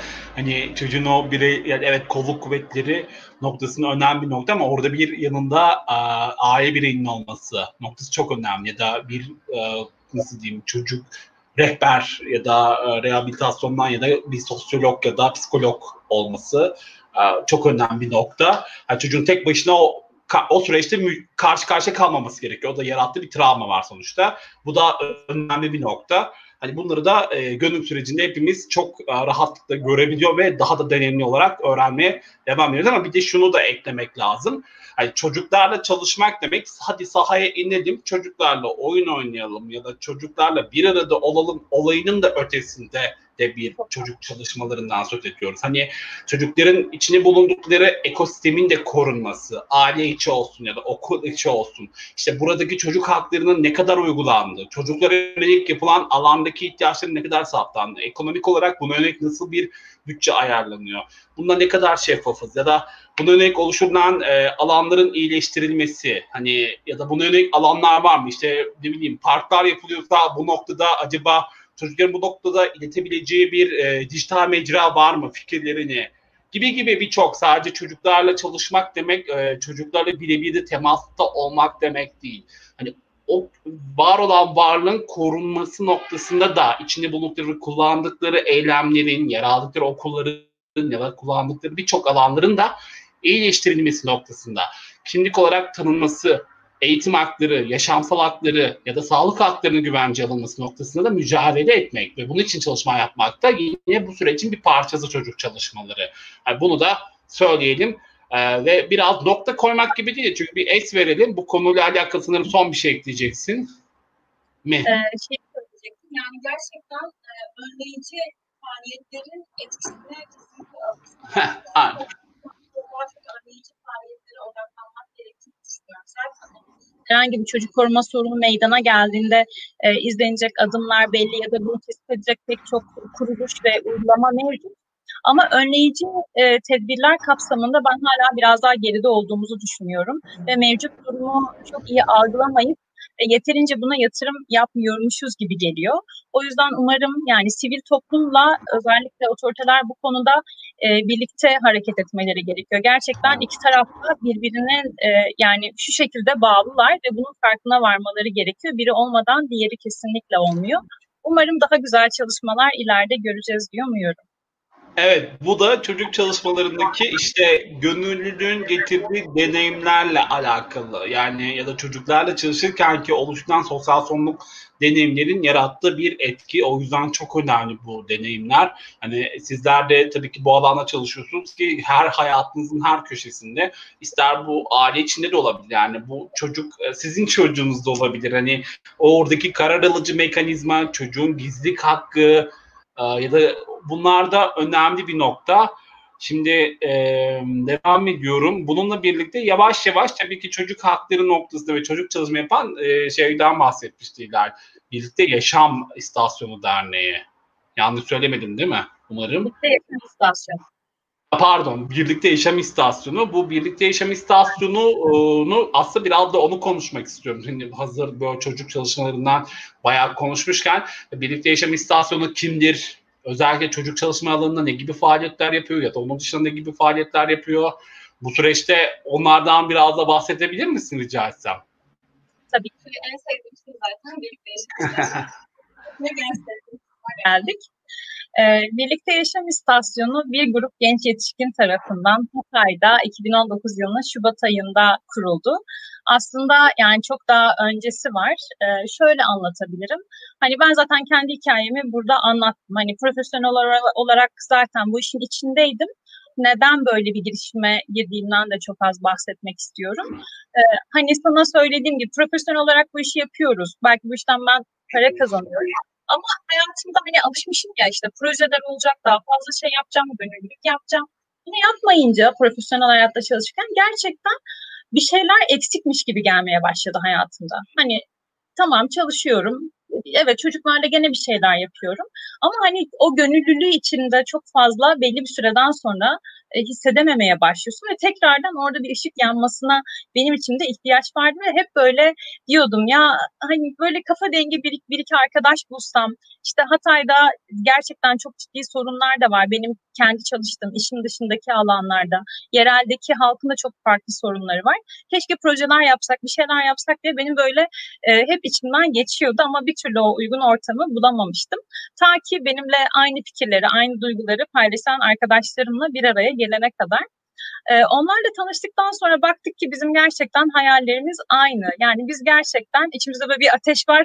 Proje yapmak istiyoruz, gönüllü olmak istiyoruz ve benzer alanlarda çalışmak istiyoruz. Benzer deneyimlerimiz var. Bunu geleceğe aktarmak istiyoruz. E, böyle aynı frekansta buluştuğumuz için dedik ki hadi bir dernek kuralım. Bu dernek e, ne olsun? E, önce bir hani amaçlarından bahsetmek istiyorum. Biz hangi amaçlarla bir araya geldik? Ee, ilk önce aslında kendimizden yola çıktık. Yani Hatay bir büyük şehir belediyesi. Ben o zaman Hatay'da yaşarken. Ama hani aslında küçük bir şehir ve yapacak çok fazla da şey yok. Yani özellikle bizim gibi insanlar için. Hani işten çıkıyorsun, ne yapacaksın? Kafeye mi gidip oturacaksın? Yemek mi yiyeceksin? Kaç gün bunu yapacaksın? Hani bir sosyal alanımız yok. Yeni bir şeyler öğrenmek istiyoruz, bir hobi öğrenmek istiyoruz. Ama maalesef çok farklı fazla bunu yapabileceğimiz bir alan bulamıyorduk. Aynı zamanda bizim gibi mesela farklı alanlarda deneyimi olan insanlar var. Bunu aktarmak isteyen insanlar var ama bunu aktarabilecekleri bir ortam yok. Dedik ki biz bunların hepsini bir araya getirebiliriz. Böyle bir amacımız olabilir. İlk önce hani kendimiz için. Kendimiz gibi e, olan genç yetişkinlere, kendimize genç yetişkinler diyoruz bu arada. Artık 23-24 e, öteki genç yetişkin. kaldırmıyoruz ama yetişkinliğe de giriş yaptığımız için. Bu genç yetişkinlerle birlikte dedik ki kendimizi biz geliştirmek için bir şeyler yapalım. E, eğitim yani bir derneğimiz olursa eğer işte eğitim talep edebiliriz. Uzmanlık sahibi olan arkadaşlarımız bizlere eğitim verebilirler. Ee, mesela bir çok ünlü bir yani biz de dernekte hep gelenlere anlatıyoruz. İşte diyelim ki hepimizin ortak bir hobisi var. Hepimiz Ebru yapmak istiyoruz ama işte Ebru kursuna gitsek diyelim ki çok masraflı çıkacak. 4-5 kişi bir araya gelelim, hocamızı çağıralım, dernek merkezimizde yapalım. Aynı zamanda bu bizim bir hobi alanımız olsun gibi bir düşünceyle aslında ilk önce kendimizden yola çıktık. E, ikinci sebebimize gelince de e, bu kendimizi gerçekleştirirken dedik ki Hatay'ın kendine özgü toplumsal sorun toplumsal sorunları var. Bizim bunlara bir dokunmamız lazım. E, Hatay'da çok fazla, fazla mülteci derneği var ama böyle yerel odaklı çalışan, yerelde faaliyetler yapan çok fazla dernek maalesef bulunmuyordu. E, o yüzden dedik ki biz buranın halkının sorunlarına odaklanalım. İşte kadın, çocuk, çevre alanları olmak üzere bunlar üzerinden bakalım dedik ve ikinci amacımız da sosyal sorumlu projeleri üretmek, hassas gruplarla çalışmak ve projeler yapmak üzerineydi. Ama hani direkt bir tematik alan seçip e, oradan ilerlemek istemedik. Çünkü çok farklı bir geniş kitlemiz var. Yani aramızda işte öğretmeni var, sivil toplumda çalışanı var, mühendisi, bankacısı ve herkesin farklı ilgi alanları var. Biz burada kendimizi de gerçekleştirmek istediğimiz için bir yandan herkese bir alan yaratmak istedik. O yüzden tematik alanları da olabildiğince geniş tuttuk dernek kuruluşunda. Üçüncü amacımız da biliyorsunuz Hatay çok güzide bir şehrimiz. Yani medeniyetler bir şey dedikleri yani. Aynen medeniyetler bir şey olan bir şehir.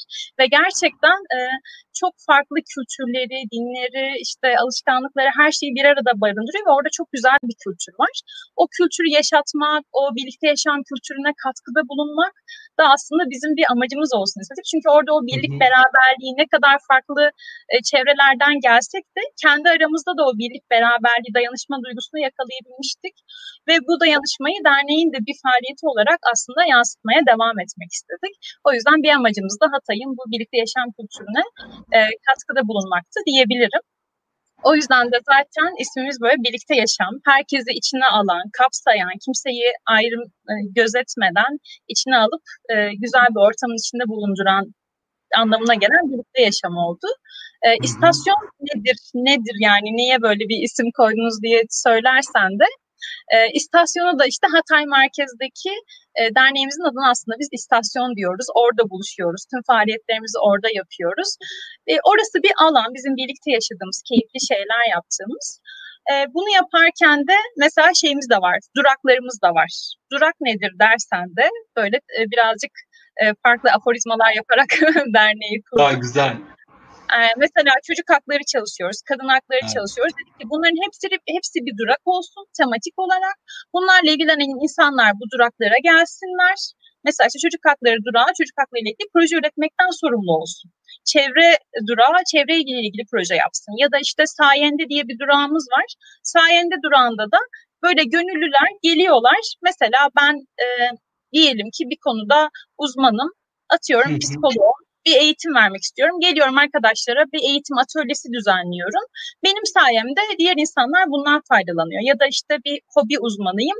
E işte bir arkadaşımız vardı mesela bayağı uzunca bir süre Arapça e, kurs demeyeyim de konuşma kulübü gibi bir şey yaptı gönüllü olarak. Sayende durağı kapsamında bunu yaptı. Onun sayesinde diğer arkadaşlarımız Arapça konuşmalarını ilerlettiler gibi. Yani o kadar açık ki sen yeter ki gel ve bize söyle ben şunu yapmak istiyorum, şu konuda bilgim var, diğer insanlara bir katkım olsun istiyorum de.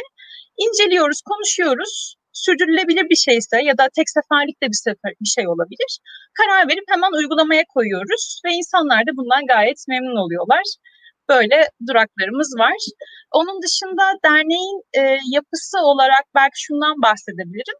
E, hiçbir hiyerarşi bizim aramızda yok. Ya zaten e, profesyonel anlamda çalışan da bir dernek tam olarak diyemem. E, herhangi bir ücretli çalışanımız yok. Tamamen gönüllü bir şekilde kurulduğumuz için hani farklı bir şeyi de biz düşünmedik. Hani biz burada gönüllü olarak varız gönüllü olarak projelerimizi yapıyoruz ya da gönüllü faaliyetlerde bulunuyoruz. Kendimiz de bundan faydalanıyoruz. Ama hani ekstradan işte bir gönüllü çalışanı olsun ya da e, biraz daha büyütelim çok büyük çaplı fonlu projeler yapalım gibi e, bir amacımız yoktu. Ama tabii ki hani derneğin temel giderlerini karşılamak işte dernek kirasıdır, elektrik, sudur gibi şeyler için Böyle küçük küçük projeler yazıyoruz ya da bu temel ihtiyaçlarımızı gidermek için temel projelere başvuruyoruz. Süper. Bu arada unuttuğum bir şey varsa dernekten arkadaşlarım da burada. evet şey belki ben hatırlatayım. Ee, peki buraya nasıl gönüllü olabilir? Mesela ben Hatay'da yaşayan biri olarak illaki gönüllü olmam için benim Hatay'da yaşamam mı lazım? Yoksa dijital anlamda da böyle bir takım çalışmalar yürütüyor musunuz? Oradan da dahil olabilir miyim acaba yapınıza? Ee, aslında bunun yani iki aşamalı. Koronadan önce e, dışarıdan çok böyle bir şeyimiz mümkün değildi. Koronadan önce de sonra diye istasyonda bu konudaki ayrılıyor. E, yani merkez Hatay'da etkinlikler daha çok işte dernek merkezinde yapılıyor vesaire. Hani şöyle talepler almıştık. Farklı bir sürü eğitim düzenledik. Şehir dışından katılmak isteyenler ya da işte bu bahsettiğim Güne Bakan projesine şehir dışından gelmek isteyenler falan vardı. Ama hani çok yorucu olacağı için ve işte sürdürülebilir olamayacağı için e, biz ilk başta çok sıcak onlara bakmamıştık. Ama hani tabii ki de yani online düzenlenen faaliyetlere falan e, herkese açıktı. Eğer bir insan mesela Hatay'da yaşıyorsa ve istasyon gönüllüsü olmak istiyorsa, istasyon insanı diyoruz aynı zamanda istasyona gelen kişilere de. E, yani çok kolay sadece bize ulaşmaları gerekiyor. Ne yapmak istediklerini söylemeleri gerekiyor. Eğer mesela bir projeleri varsa, bir fikirleri varsa o konuda da destek olabiliriz. Yani biraz daha aktif bir rol de alabilir. Ona bir alan da açabiliriz. Ama derse ki hani ben sadece işte kitap durağı yapıyor musunuz? Ona katılmak istiyorum. Ya da Güne Bakan projesi varmış. Ben burada gönüllü olmak istiyorum. Daha böyle hani katılımcı düzeyde kalmak istiyorum. O şekilde de gönüllü olabilir. O yüzden herkese kapımız açık. Sadece birazcık yaş e, şey yapıyoruz. Yaş limitimiz var gibi. Yani işte 30 35 mi 37 öyle bir şeyler yapmıştık diye hatırlıyoruz. Yani böyle genç yetişkinler e, odağında kalabilmek için tabii üniversite öğrencilerini de aramıza dahil etmek istiyoruz. Onların bu genç enerjisinden de faydalanmak, bizim kendi uzmanlıklarımızı onlara aktarmak, onların daha iyi gelişimlerine katkıda bulunmak da istiyoruz. Süper. Belki birlikte yaşam istasyonundaki arkadaşlar bu noktada e, mail link paylaşmak ister yorumlardan. Çok da güzel olur. E, ya da sosyal medya hesaplarını böyle olan bir e, yorum atarlarsa belki burada bizi izleyen ya da sonradan izleyecekler olanlar da birlikte yaşam istasyonunu hem mail üzerinden belki soru sormak isterler ya da dahil olmak isterler dediğim gibi ya da takip etmek isterlerse güzel durur diye düşünüyorum yorum tarafında paylaşırsanız. Arkadaşlar var. E, eminim birazdan atacaklar. tamam. Nasıl isterseniz e, ben buradan bir hatırlatma yapayım. Güzel de olur yani. Belki şu an bir izleyenler şeyi ee, aktaramadım. Sorum yarım kaldı. İkinci koronadan sonrasına geçemedim. Aa, küresel, küreselleşme dünyada önemli değil. Ya muhabbet bayağı derin bilmiyorum daha ne kadar sürecek. Bir saat civarı demiştik ama geçti. Yani iyi, yok sorun değil. Bir, var bir 15 dakikamız daha. İşte istersen ondan, ondan da bahset. Tamam hızlıca ikinci.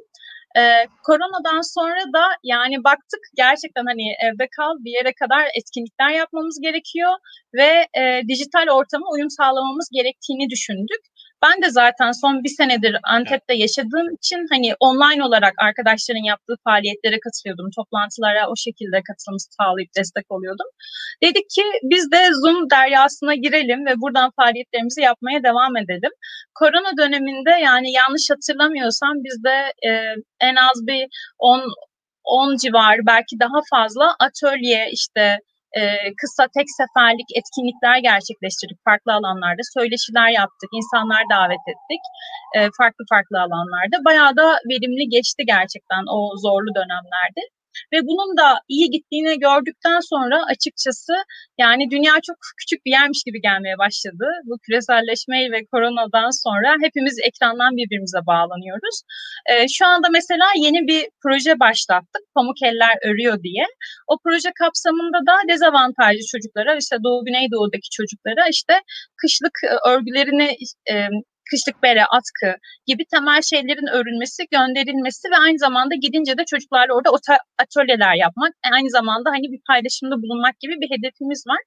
Bunu da yapanlar mesela şey, e, yani hedef grup herkes ama mesela işte annelerimizin yapması, ablalarımızın, işte kuzenlerimizin her yaştan insanı biraz daha böyle gönüllülük sürecine katarak farklı şehirlerden birleştirip böyle Türkiye kapsamında bir projemiz var. Şu an yeni başlıyor zaten.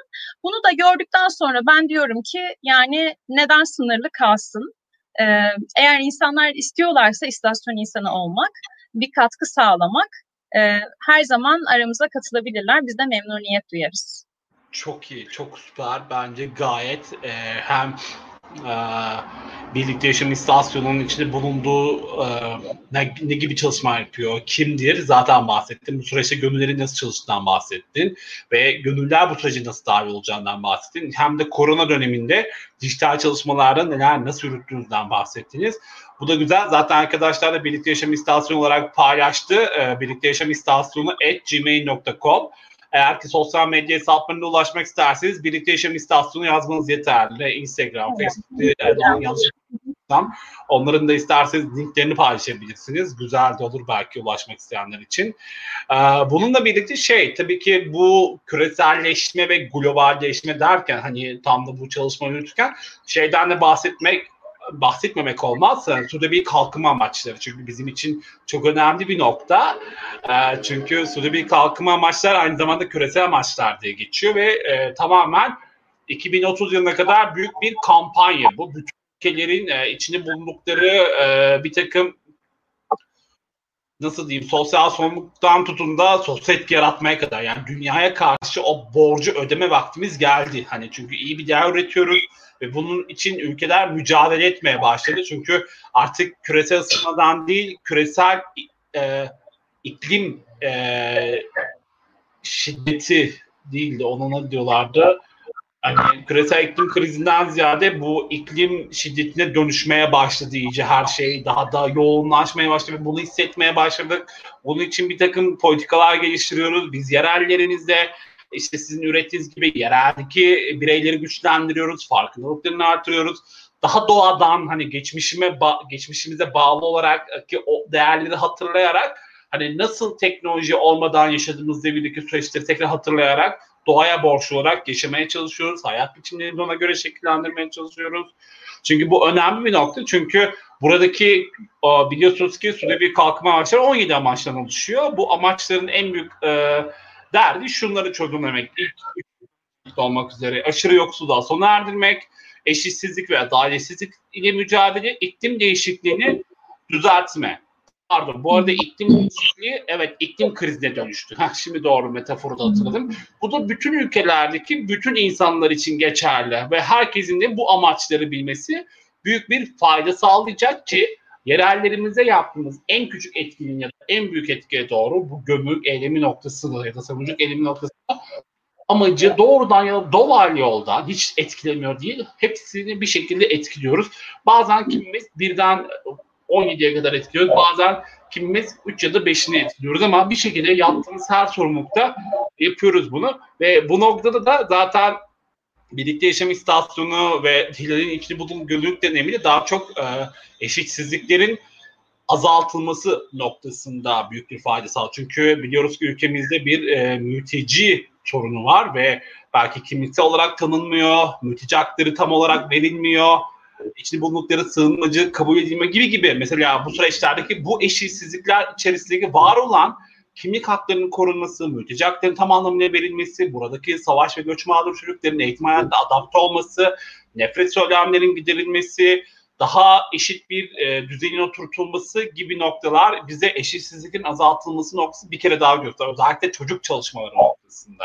İşte Suriye'den gelen savaş ve göç mağduru çocukların bu süreçteki adaptasyonu ki e, bu son zamanlarda artan işte mevsim işçiliği sürecindeki yine e, çocuk e, eğitime gitmemesi ya da bu yüzden hani bir de çocukların artık eskiden kız çocuklarının büyük çoğunluk okutulmamasından söz ediyorken bugün erkek çocukların da aynı şekilde okutulmama sorunundan da söz ediyoruz. Yani artık bu süreç tamamen hani kız ya da erkek ayırt etmeden çocuğun kendisi okuma oranının düşmesi ya da eğitim hayatından faydalanması, sağlıklı bir ortamda e, hareket etmesi noktası bunlar çok önemli. İşte barınma ihtiyacının karşılanmaması, hani en temel ihtiyaç karşılamak gibi birçok sorun var ve burada eşitsizliğin azaltılması noktasında birlikte yaşam istasyonu tam da Hatay'da bu gibi krizlerle mücadele ediyor ki bu da önemli. Bir de en önemlisi tabii ki sürdürülebilir şehirler ve topluluklar. Mesela yine bahsettiği gibi e, birlikte yaşam istasyonu aslında adı üstünde gençlerle gençlerden oluşan bir topluluk ve yerelde e, gençler sadece tabii ki oradaki farklı toplum sorunlara da bakıyor ama bir yandan da kendi temel sorunlarını da baz alıyor. Yani gençler kendi sorunlarını çözümleyen bireyler haline dönüşüyor. Hani kendi işten yönelik bir takım çalışmalar yürütüyor ve bunu yaparken de belirli hassas grupların da ya da belirli dezavantajlı grupların kolaylaştırıcısı oluyorlar. Ama tabii ki öncelikli olarak da bir yandan da kendi öncelikli sorunlarını da toplumsal sorunlarını yönetmeye çalışıyorlar. İşte mesela gençlik katılımı, gençlik hakları gibi ya da gençlerin eğitime dahil olması, öğrencilerin eğitim politikalarında rol alması gibi bunlar önemli nokta. İşte kadın hakları, işte özellikle çocuk haklarının gözetilmesi, buna yönelik e, çalışma yapacak, mesleki süreçte deneyim kazanan gençlerin çocuk hakları ya da çocuk katılımı noktasında bilgilendirilmesi ya da kadın çalışma yapacak e, gençlerin bu noktada bilgilendirilmesi. O yüzden sayende dura çok iyi bir şey mesela. Çünkü travma odaklı çalışmalar noktasında ben şahsen e, çocuklara yönelik böyle bir yaklaşım eğitimi almak isterdim.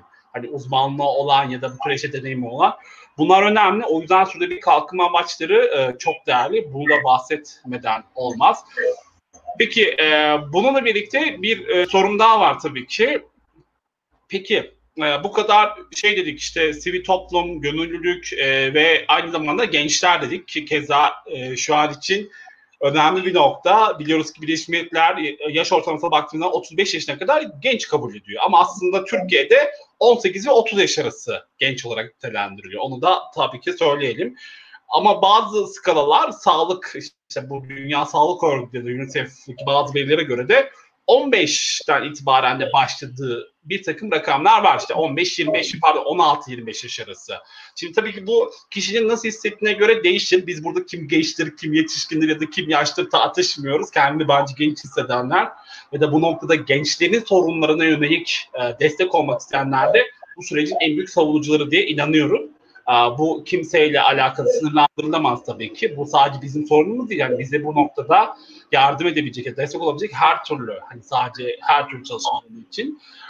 Ve bununla birlikte e, şeyden e, söz edecek olursak, çünkü üniversiteler özellikle bu noktalarda çok önemli bir çıkış noktası. Zaten senin gönüllülük sürecinde uluslararası gönüllülük süreci olarak başladı ve ulusal bir süreci boyunca devam ediyor. Aynen hep genç hissediyoruz. Kesinlikle işte ben de kendimi genç hissediyorum. Biz böyle sanki şey gibi konuşuyoruz ama gençler falan diyoruz. Biz hala o skalacıyız bu arada. 30 yaş daha dolmadı. Yani ama yine de bizde akranlar sürecinde böyle hızlı bir yetişkin adaptasyonu var ama yine de tabii ki biz de bu gençlik sorunlarını hala yaşamaya devam ediyoruz. Buna mücadele ediyoruz. Hilal, işte kendi bulduk istihdam. Önemli bir nokta. Ee, şeyden e, söz etmek istiyorum Hilal. Aslında çünkü senin üniversitedeki süre, e, pardon gönüllülük süreci üniversitede başlıyor. Yani çok önemli bir nokta. Hani çoğu üniversitede bir topluma hizmet uygulaması var ya da sosyal sorumluluk dersi var özel üniversitelerde ama devlet üniversitelerde pek yok. E, genelde topluluklar üzerinden yürüyor ya da akademisyen olan hocalarımız ya da uzman olan hocalarımız ya da profesör olan hocalarımız ki test çalışmalarında belki belli bir farklı işi yüksekse bize bu noktalarda destekleyici olabiliyor. Peki bu noktada şeyi sormak istiyorum aslında. Bu tür, e, pardon. Üniversite sürecinde sosyal sorumluluk ve toplumsal fayda e, önemli bir noktada yer alıyor. Ancak sence üniversite çerçevesine baktığımızda bu sivil toplum, sosyal sorumluluk, günlük anlayışı yeterli ölçekte işlenebiliyor mu? Ya da işleniyorsa e, buna yönelik ne gibi iyi örnekler gözlemliyorsun? Eğer yoksa böyle bir iyi örnek sence nasıl geliştirilmeli? Anlatabildim mi? Aynen gayet nasıl oldu? Ee, ya aslında bizim okuduğumuz süreçte, ben üniversitede olduğum süreçte 2009-2014 sürecinde ya gerçekten böyle çalışmalar çok azdı. Şu anda bildiğim kadarıyla Koç Sabancı gibi işte özel üniversitelerde buna yönelik çok fazla faaliyetler var. Kendi içlerinde mesela işte bununla ilgili çalışmalar yapan birimler kurmuşlar. Öğrenciler gidiyorlar orada çalışıyorlar, gönüllülük yapıyorlar. Sürece çok erken bir şekilde dahil olabiliyorlar. E, ama maalesef ben okurken bizim böyle bir alanımız yoktu. Çok fazla işte sosyal sorumluluk yapabileceğin e, bir şey de mevcut değildi. Aslında bu bir yönden de iyiydi de. Yani çünkü bir şey yoksa bu sefer sen üretmek zorundasın. Bir şey yapmak istiyorsun. E, onu yapabileceğin bir ortam yok. O zaman onu sen üretmek zorundasın. Daha zorlu bir süreç. E, herkes için kolay değil. Ama e, bunu yapmak isteyenler için de bir alan oluşturuyor diye düşünüyorum. En azından benim hikayemde bu böyle oldu. Ama diğer hikayelere baktığımızda pek çok gençte böyle bir oluşum olmadığı için maalesef içine giremiyorlar, yer alamıyorlar ve daha sonrasında da hayatlarında bunun eksikliğini oldukça hissediyorlar diye düşünüyorum. Benim de mesela şöyle bir iki hikayem vardı. Üniversitedeyken proje yapan hocalarım vardı e, lisansta. Onlar mesela bizi bir şeylere dahil etmeye çalışıyorlardı. Farklı projeler, gönüllülükler vardı. İşte atıyorum mülteci kadınlarla ilgili bir şey yapacak e, Selin Hocam. E, bizi de mesela davet ederdi ya da eline bilgiler gelirdi. Şununla ilgili konferanslar var, workshoplar, atölyeler var. Siz de gelin çocuklar birlikte bir şeyler üretelim derdi. Hani böyle hocaların katkılarıyla oluyor bir şeyler ama işte çok kişisel bazda. Ya ben bunun çok daha böyle genel bir müfredata konması, ders olması ya da işte bunu yapmadan mezun olamamak gibi şartlar getirilse çok daha iyi olacağını düşünüyorum. Çünkü Türkiye'de maalesef gönüllülük istediğimiz yerde değil. Bizim çok genç bir nüfusumuz var, çok yüksek sayıda genç var, iyi bir kapasitemiz var, bu kadar çok üniversite var. Yani Türkiye'nin her yerinde, her şehirde sayısızca hani kapasite var ama bu kapasite nereye gidiyor? Ya bu gençler zamanlarını nerede geçiriyorlar? Sonra bir genç işsizliğinden bahsediyoruz mesela. Bu kadar hmm. üniversite bölümü, herkes üniversite mezunu. Ama inanılmaz bir genç işsizliği var. Neden? Çünkü herkes sadece okulu okuyor. Ya okulu okurken alması gereken diğer deneyimleri, becerileri maalesef alamıyor. Sektör zaten çok kızışkın bir dönemde. Kimse kendine bir yer edinemiyor. Yani diğer insanlardan maalesef hani keşke herkes iyi bir yerlere gelebilse, böyle bir rekabet olmasa e, ama kendini birazcık farklılaştırabilmen için e, bir şeyler yapman gerekiyor üniversite okurken. Yani çünkü iş görüşmelerinde sana bunu soruyorlar. Ben mesela şey demiştim yani ilk işe girdiğimde insan kaynaklarına şaşırmıştım yani yeni mezunum daha önce hiç profesyonel iş deneyimim yok. Benim çocuk koruma proje sorumlusu olarak aldılar. Ben sonradan hani muhabbet ilerledikçe gittim sordum ya dedim benim hiç deneyimim yoktu siz beni nasıl aldınız falan gibi yani aramız iyi olduğu için. Bana dedi ki ya dedi senin hani CV'nde o kadar çok proje o kadar çok etkinlik vardı ki sen zaten oralarda öğrenmişsin. Hani bir işe de girsen zaten benzer şeyler öğreneceksin. Bunu da yapsan benzer şeyler e, öğrenmişsin. Bizim için bir farkı yoktu dediler ve gerçekten öne çıkaran bir şey oldu bu benim çalışmalarımda. O yüzden yani üniversitede ben kesinlikle gönüllülük çalışmalarına daha fazla yer verilmesi gerektiğine inanıyorum. Yani hem oluşum olarak hem üniversitenin müfredatı olarak e, YÖK'ün buna daha fazla önem vermesi gerektiğini düşünüyorum ya da gençlik ilgilenen bakanlıkları. Aynen. Dediğin doğru. E, bunların her birine artı artı katılıyorum. Tabii ki bununla birlikte e, şey de arttı yani sadece e, gönüllülük deneyimleri ya bazen e, özel sektörde ya da özel alanda çalıştığımız zaman süreçlerinde elde edemeyeceğimiz deneyimleri gönüllülük deneyimleri sürecinde elde etmiş olabiliriz. Bu önemli bir nokta. Hani sen evet çakarla karışık soruyorsun ama aslında gönüllülük deneyimlerinde de profesyonel olma becerisi de ya da yetkinliği de artıyor. Öyle bir nokta da var. Hani evet gönüllüyüm, e, ben bunu gönülden yapıyorum meselesi değil. Sen sonuçta orada bir emek veriyorsun. Bu emeğin karşı bir kazanım elde ediyorsun. Belirli bir profesyonel alana dönüşüyor bu kazanımların. İşte bir noktada savunucu bir kimliğin gelişiyor. İşte organizasyon yönetim becerisini artıyor. insan yönetimi, kriz yönetimi, arabuluculuk, işte belirli hassas konularda eğitim programları geliştirme, hedef kitleyi tanımı aslında bunlar özel sektörde müşteri yönetimi, işte halkla ilişkiler, bir takım en, e, şeylere tekabül ediyor. Artık bu süreçlerde artık özel şirketlerde geçmiş zamandaki insanların sosyal değer üretip üretmediğine bakıyor. Bu da önemli bir nokta.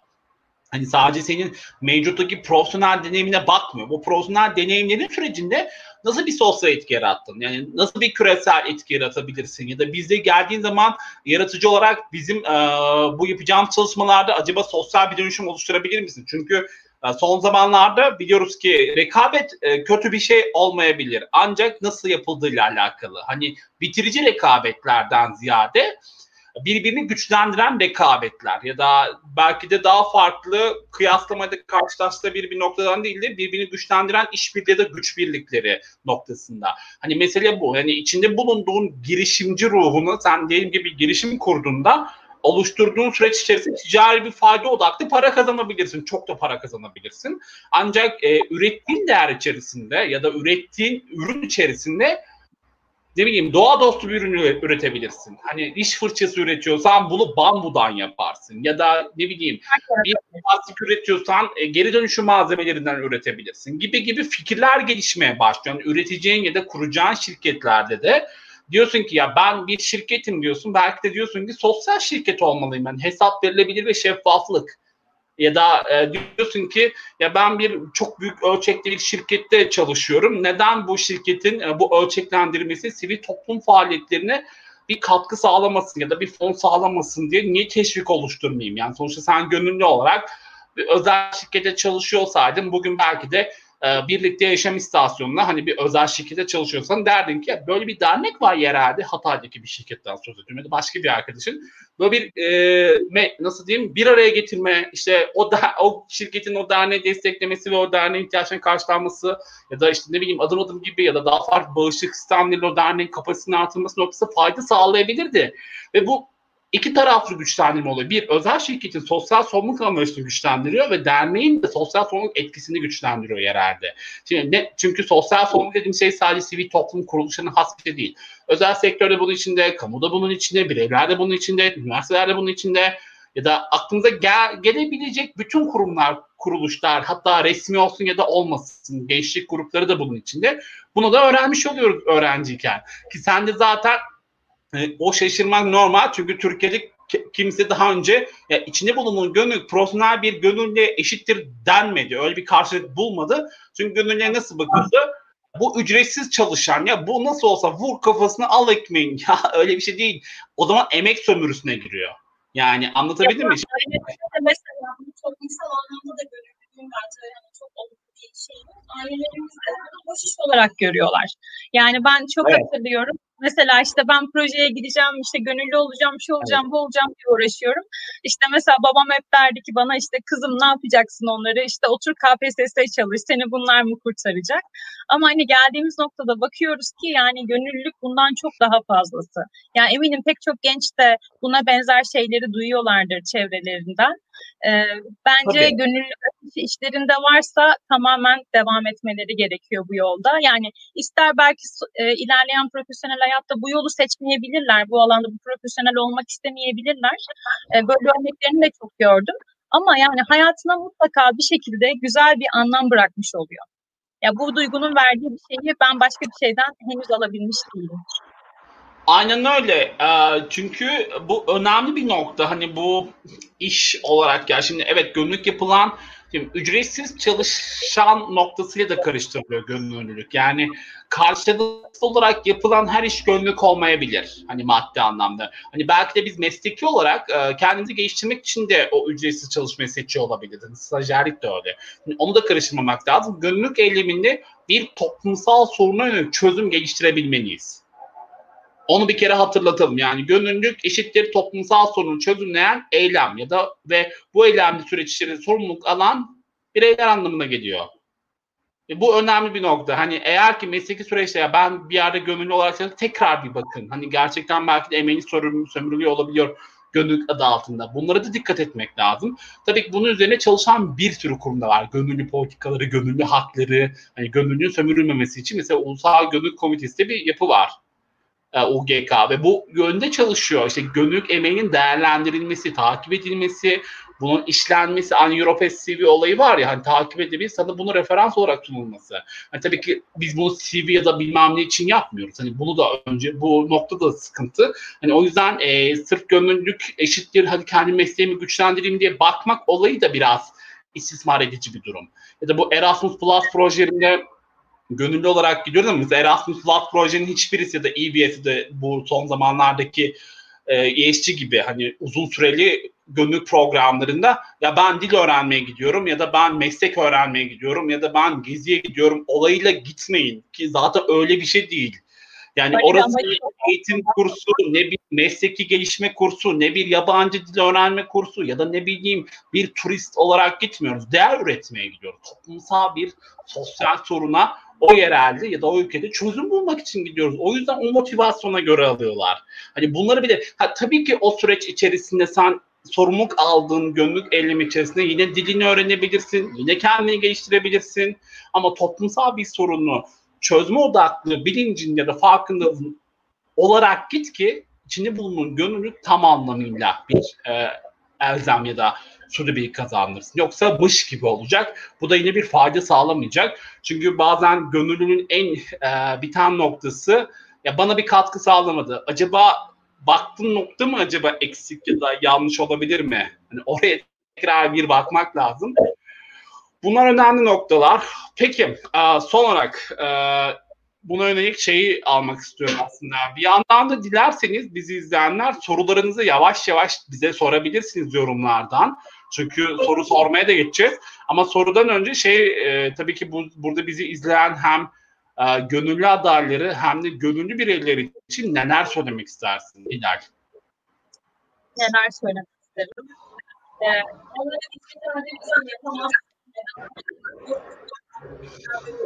ya da dünyayı sen mi değiştireceksin? Bu yaptığın şey yani neye yarıyor ki diyecekler. Onlara diyorum ki ben e, kalplerinin sesini dinlesinler ve bir de içlerindeki enerjiyi hissetsinler, bilsinler. Eğer o enerji varsa, kalplerinde dinlerlerse eminim çok güzel işler gerçekleştireceklerdir. Yani gerçekten hiç zor değil bence gönüllü olmak. Haftada mesela 2-3 saatini ayıracaksın ve tamamen farklı bir insan olacaksın. Tamamen farklı deneyimler kazanacaksın. Yani hem profesyonel anlamda deneyimler kalacak, kazanacaksın. Hem böyle kişisel, ruhsal insanlığını geliştirmek için farklı deneyimler kazanacaksın. Yani bunu da sadece gönüllülükle sağlayabilir insanlar diye düşünüyorum. Ee, bu yeterince motive edici bence. Bir de bence gönüllülüğün şöyle de bir yanı var. Ee, başka bir yerde bahsedecektim, unuttum. Ya yani gönüllülük yaparken e, aslında bize fark, o kadar farklı başka duygular da kazandırıyor ki.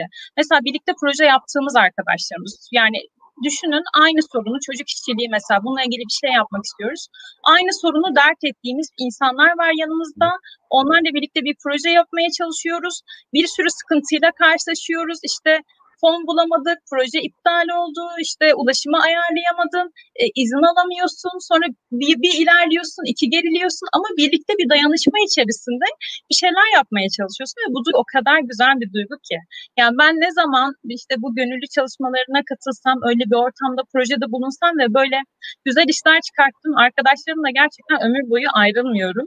E, onlar ilişkimiz hep sürüyor çünkü hani iyi günde, kötü günde gerçekten en zorlu şartlarda birbirinin en stresli halinde böyle yan yana oluyorsun ve çok güzel dostluklar da bu anlamda kazanıyorsun.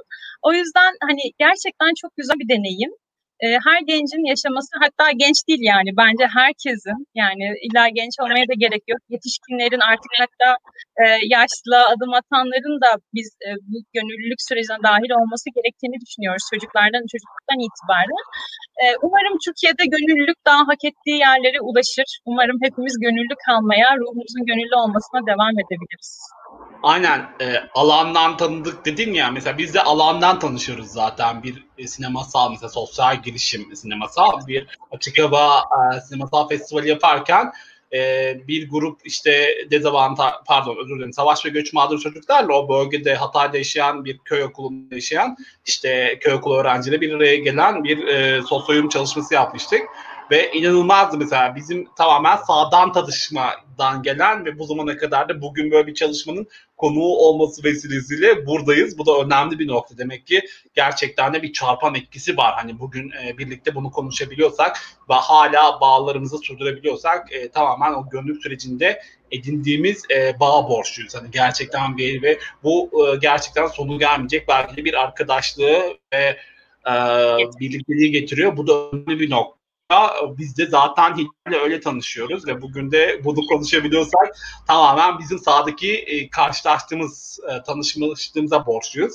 E, böyle sosyal medyadan başlayıp sahada denk gelmek çok önemli bunlar. Hani gerçekten e, sandığımız kadar büyük değil sivil toplum alanı. Tam tersi çok birbirinizi de çok kere görebileceğiniz insanlarla bir araya geliyorsunuz. Yani Türkiye'de sivil toplum sandığımız kadar büyük işlemiyor. Yani özellikle hak temel çalışmalarda. O yüzden çocuk çalışmanın noktasında sadece e, yardım odaklı çalışman yeterli değil çocuklar örneğin. Ya da kütüphaneler kurmak e, tek başına yeterli olmuyor. Bir de bunların acaba ne kadarı hala sürdürülebilir olarak kullanılıyor çocuklar bu alana ne kadar katılım sağlıyor bu süreci ne kadar takip ediyoruz noktası da çok önemli hak temel noktada.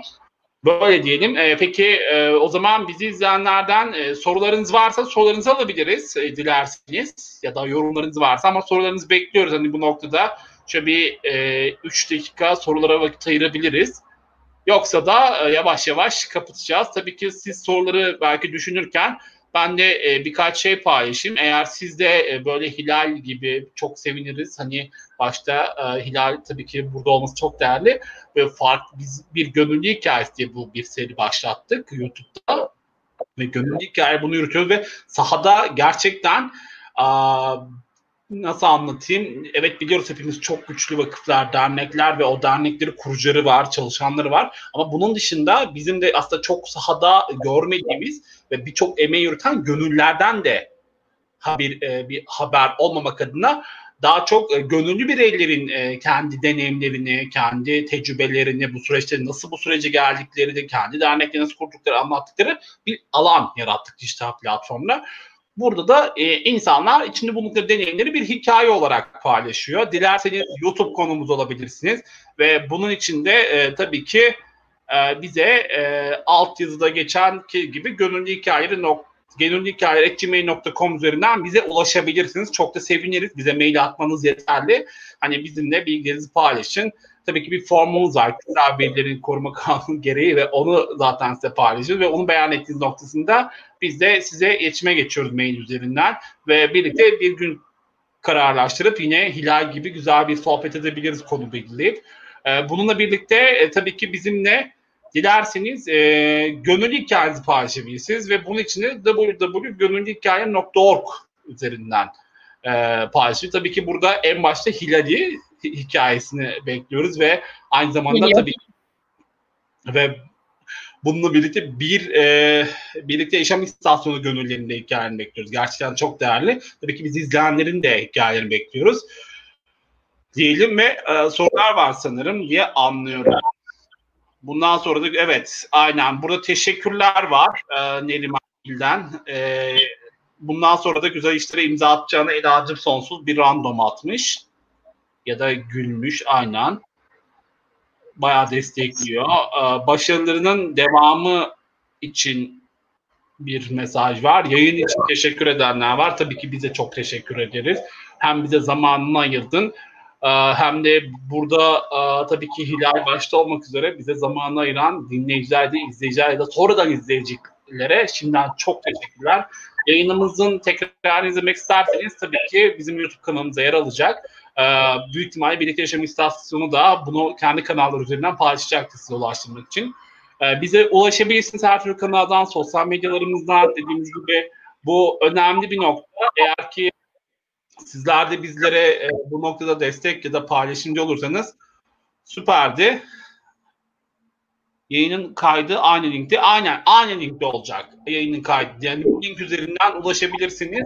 Zaten birazdan da kapattığımızda hemen otomatikman YouTube e, bir güncelliyor. Hemen bu süreci paylaşıyor. Seni sık görmek isteyenler var Hilal. Yorumları yapıyorsundur. Galiba tamamen fanların oluştu durum. Teşekkür evet. ediyorum onlara. İyi ki varlar. İstasyon insanları. Ve e, bizi tabii ki sonuna kadar hani 1 saat 42 dakika mı oldu? Aynen 43 dakika boyunca bizi izleyen izleyiciye tekrar teşekkür ederiz. Tabii ki burada bir teşekkür daha. E, bizim aynı zamanda bir ekibimiz var 20 kişilik e, ve şu an bize e, backup yani sahne arkası gibi destek olan, yayın arkası destek olan bir arkadaşımız var. Dilde ona da çok teşekkür ederiz. Çünkü süreç boyunca bizim yayınımızın aksamadığını kontrol etti. Bu da önemli bir gönül süreci. Çünkü biz dijital süreçte olabildiği kadar teknik aksaklıklarla karşılaşıyoruz. Ve maşallah güzel gitti. Umarım böyle devam eder. Bununla birlikte bakıyorum. Biz çok teşekkür ederiz. O halde kendinize çok iyi bakın. Lütfen kendinize dikkat edin. Teşekkür ederim dinlediğiniz için. Çok, çok önemli. Evde kalmaya çalışın. Eğer çok acil durumda işiniz yoksa ya da işte çalışmıyorsanız kendinize iyi bakın. Gerçekten iyi bir mücadele vermemiz gerekiyor buna. Bize her zaman ulaşabilirsiniz. Tabii ki Birlikte Yaşam İstasyonu'na da ulaşabilirsiniz. Birlikte Yaşam İstasyonu gmail.com değil mi yanlış hatırlamıyorsam? Aynen doğru. Ha, aynen iyi kalmış aklımda. Sosyal medya üzerinden tabii ki doğal olarak takip edebilirsiniz. Sonradan da bu şekilde bitirelim. Kendinize çok iyi bakın. Hilal çok teşekkürler. Birlikte Yaşam İstasyonu gönüllerine ekibine çok teşekkürler ve tabii ki bizim Gönüllü Hikayeler ekibine de çok teşekkürler. İyi ki varsınız. Umarım gönüllü birlikte e, paylaştığı çoğalan hikayeler gibi birlikte çoğalmakla böyle devam eder. Kendinize çok iyi bakın. Ben de çok teşekkür ederim. Herkes gönüllü olsun diyorum son mesajım.